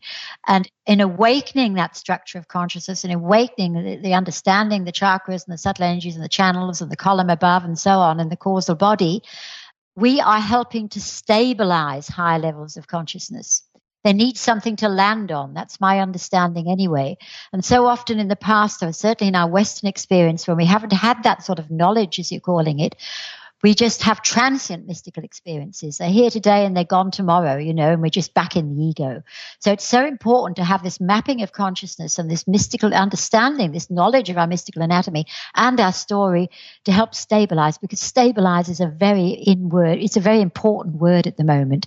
If we're going to shift into the next level of evolution, it's all about stabilizing these higher levels of consciousness rather than just intuiting them or reading about them. Uh, we're, in embodying them, we have to have more knowledge and understanding, which you talked about earlier, of what these energies are and the mm-hmm. structures of consciousness on which they can land. Yes. That's absolutely right. Mm-hmm. Yeah. Yeah. And another couple, you used to also use the word embodiment, which is goes along with stabilize. And another word is integrate. I mean, all these things. Yes. You, you know, you can have, like, for instance, take psychedelics. People can have a really blowout experience on psychedelics, but then they come down and it's lost and it's a, it's an amazing memory and it may change them in a profound way. But it certainly hasn't been stabilized or integrated. And you wouldn't want to just keep doing psychedelics every few days and hope to eventually stabilize them. you have to eventually go into a more natural way of, of going about it. But that's a procedure that just continues and continues and continues as you go along. There's just step after step of dipping into deep experience, integrating, stabilizing, and embodying it, dipping in, integrating it, and so on. And it just gets more and more solid, more and more full. Yes. And of course, in the early stages, we're talking about whether it's psychedelics or whatever we're using to awaken our consciousness. And I'm, I'm not opposed to psychedelic therapy these days, again, under, done under very authentic guidance. And I think there's a lot of, there's a lot of shoddy stuff going around in that area, you know, upstart shamanisms uh, charging a lot of money for, for an ayahuasca experience, which you might as well have in your living room in terms of what they can offer. Anyway, that, that a teacher it can be valuable in this, this early stages. You know, I had Samuel to guide me through my experiences in the early stages of subtle energy. To find a teacher that resonates with, and, and I think as you've spoken of, you can evolve from one teacher to another. You can change around depending where you're at. But that's that's also the knowledge dimension: is to have someone guiding you who's had these experiences and stabilized stuff that you're just trying to to bring into being or to awaken. But on the other hand, I think we can become too reliant on teachers and gurus. I currently don't feel the need to have a particular guru.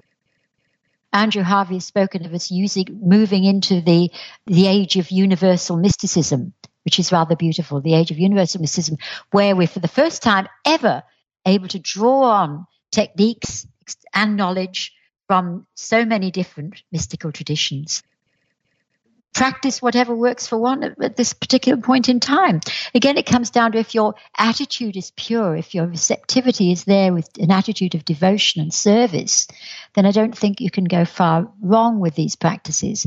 It's only when you come into them with perhaps a, a grasping or controlling attitude of mind you know, you might get into trouble. I don't know around that. But anyway, it is helped to have a guidance. But on the other hand, the time has come for us to be our own our, as you said earlier, our own laboratory for these sort of things.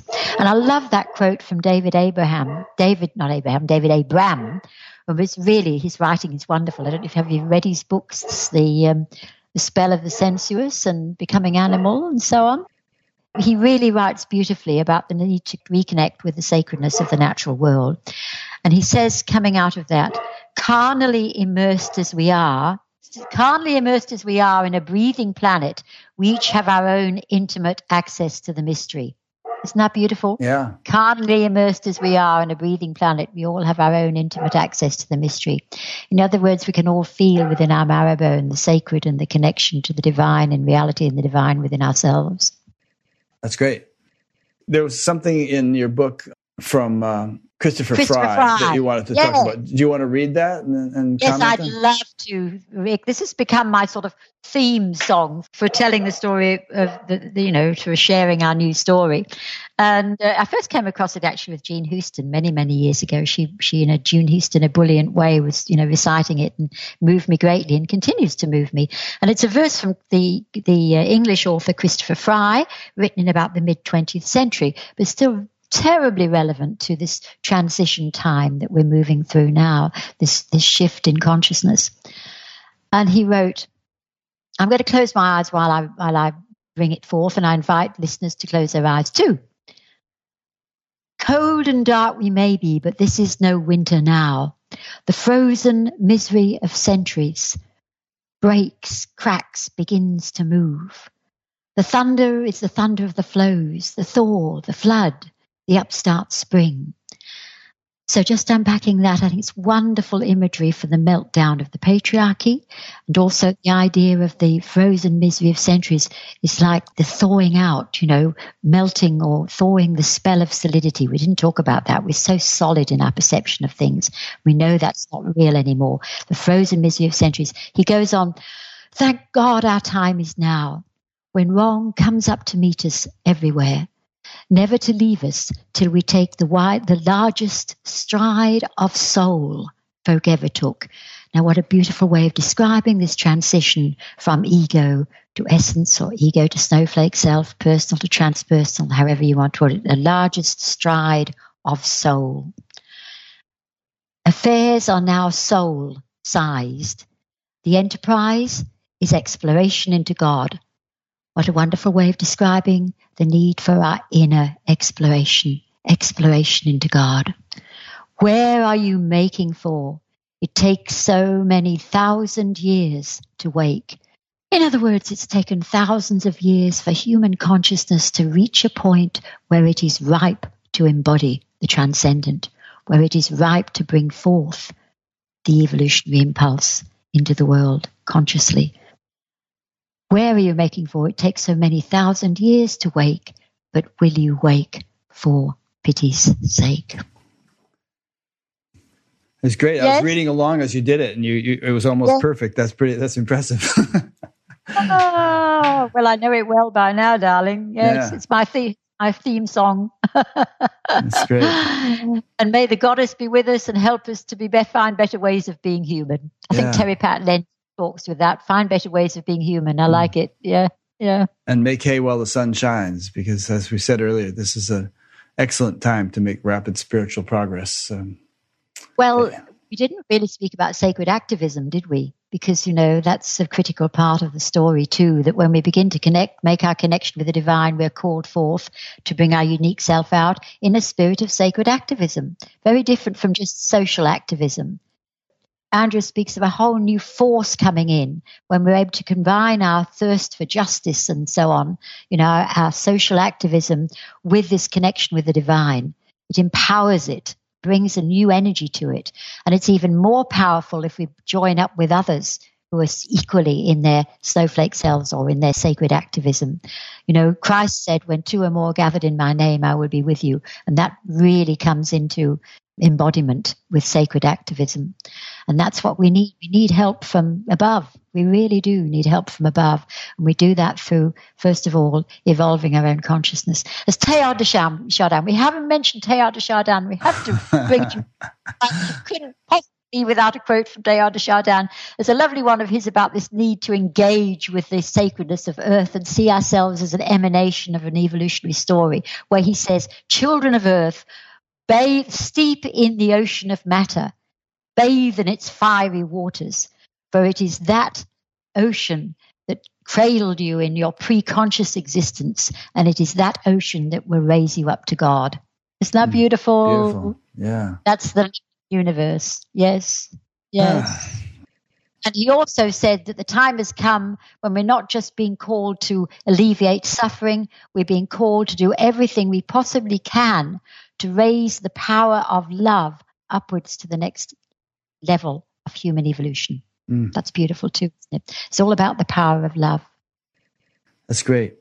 There's a categorical page on batgap.com under past interviews, and um, under there there's a, uh, there's a sacred activism category, which uh, includes Andrew Cohen and Charles Eisen, no Andrew Harvey and Charles Eisenstein and and various others. So people want to hear more talk specifically about sacred activism, check out that. So that's that's great, Gillian. I've really enjoyed this. You're the kind of person I would enjoy like driving across the country with, or maybe Australia or whatever, just so we could talk for hours and hours and hours and hours about. I know. I'm so sad. It's really sad that you live on the opposite side of the planet. But isn't it amazing that, you know, this is part of our consciousness revolution? There you are on the opposite side of the planet with this amazing technology, with a global audience talking about the consciousness revolution. You know, it's happening. yeah. I mean, the fact that we're able to do this is part of the awakening. I think the the technology has yes. has come up, up yes to enable this dissemination of, of knowledge to to occur. Exactly what Teilhard called the noosphere. The noosphere. He didn't know about the internet, but it's definitely a precursor of his his vision of the noosphere. Yeah. Great. Well, positive note to end on, Rick. Positive note to end on. Yes, it is. Yes, yes, yes. yeah, we started out kind of dark, but ending on a positive note. Thanks, Gillian. And thanks to those who've been listening or watching. This is, as you probably know, an ongoing series of conversations with spiritually awakening people. If you would like to get a little bit more involved, you could subscribe to the YouTube channel, and YouTube will notify you um, whenever there's a new interview posted. I think it even notifies you when I schedule one of these live ones. You get some kind of notification. Also on batgap.com, there's a place to sign up to be notified by email each time a new one is posted. And as an audio podcast, you mentioned, um, Gillian, that you like to listen to the audios. A lot of people do that while they're driving or working or, or whatever. So feel free to subscribe to that on iTunes or Stitcher or whatever works for you. Thanks for listening or watching. Next week, I'm going to be talking about a little bit of a new topic, not new to many people, but new to this show the spiritual implications of extraterrestrials with a guy named Ray Hernandez who worked closely w- with Edgar Mitchell, the Apollo astronaut, after having had some remarkable personal experiences. And the whole topic intrigues me. We'll see what he has to say. Um, I think it's part of the whole picture, but in, in ways that I don't know if anyone fully understands, but we'll, we'll, we'll explore it next, next week. So thanks for listening or watching. And wonderful. thank you, Gillian. Thank you, Rick, so much for all the wonderful work you're doing for the consciousness revolution. You really are. It's amazing. I don't know how you do it, actually. Yeah. Well, I have help. talking to so many people and reading so many books. I love it. It's uh, what what more would I rather be doing? Yeah, true. It's great fun. I feel like a kid in a candy shop. Each week is like a whole new person and and package of, of interesting information to explore. By the way, while I'm at it, I, I praised it in the beginning, but I highly recommend if people have liked this conversation, check out this book. It's it's really interesting. It's a great wealth of beautiful points and beautiful quotes and so on. Interesting book. Well, I must say, Rick, given that you must have read more books on spirituality than practically anyone else on the on, on the planet, given what you do, I'm enormously flattered that you've enjoyed my book. I really am. It's a great compliment. oh, I really have. I really do. If, as I said in the beginning, if I could write a book, I want to. Uh, if I end up ever writing one, it'll contain a lot of the kinds of points that that are in yours. It's it's really important information perhaps I can help you with that. Great. Encourage you to write it. Okay, yes. you can get on my case. yes. All right. So thank you all, and uh, we'll see you next week.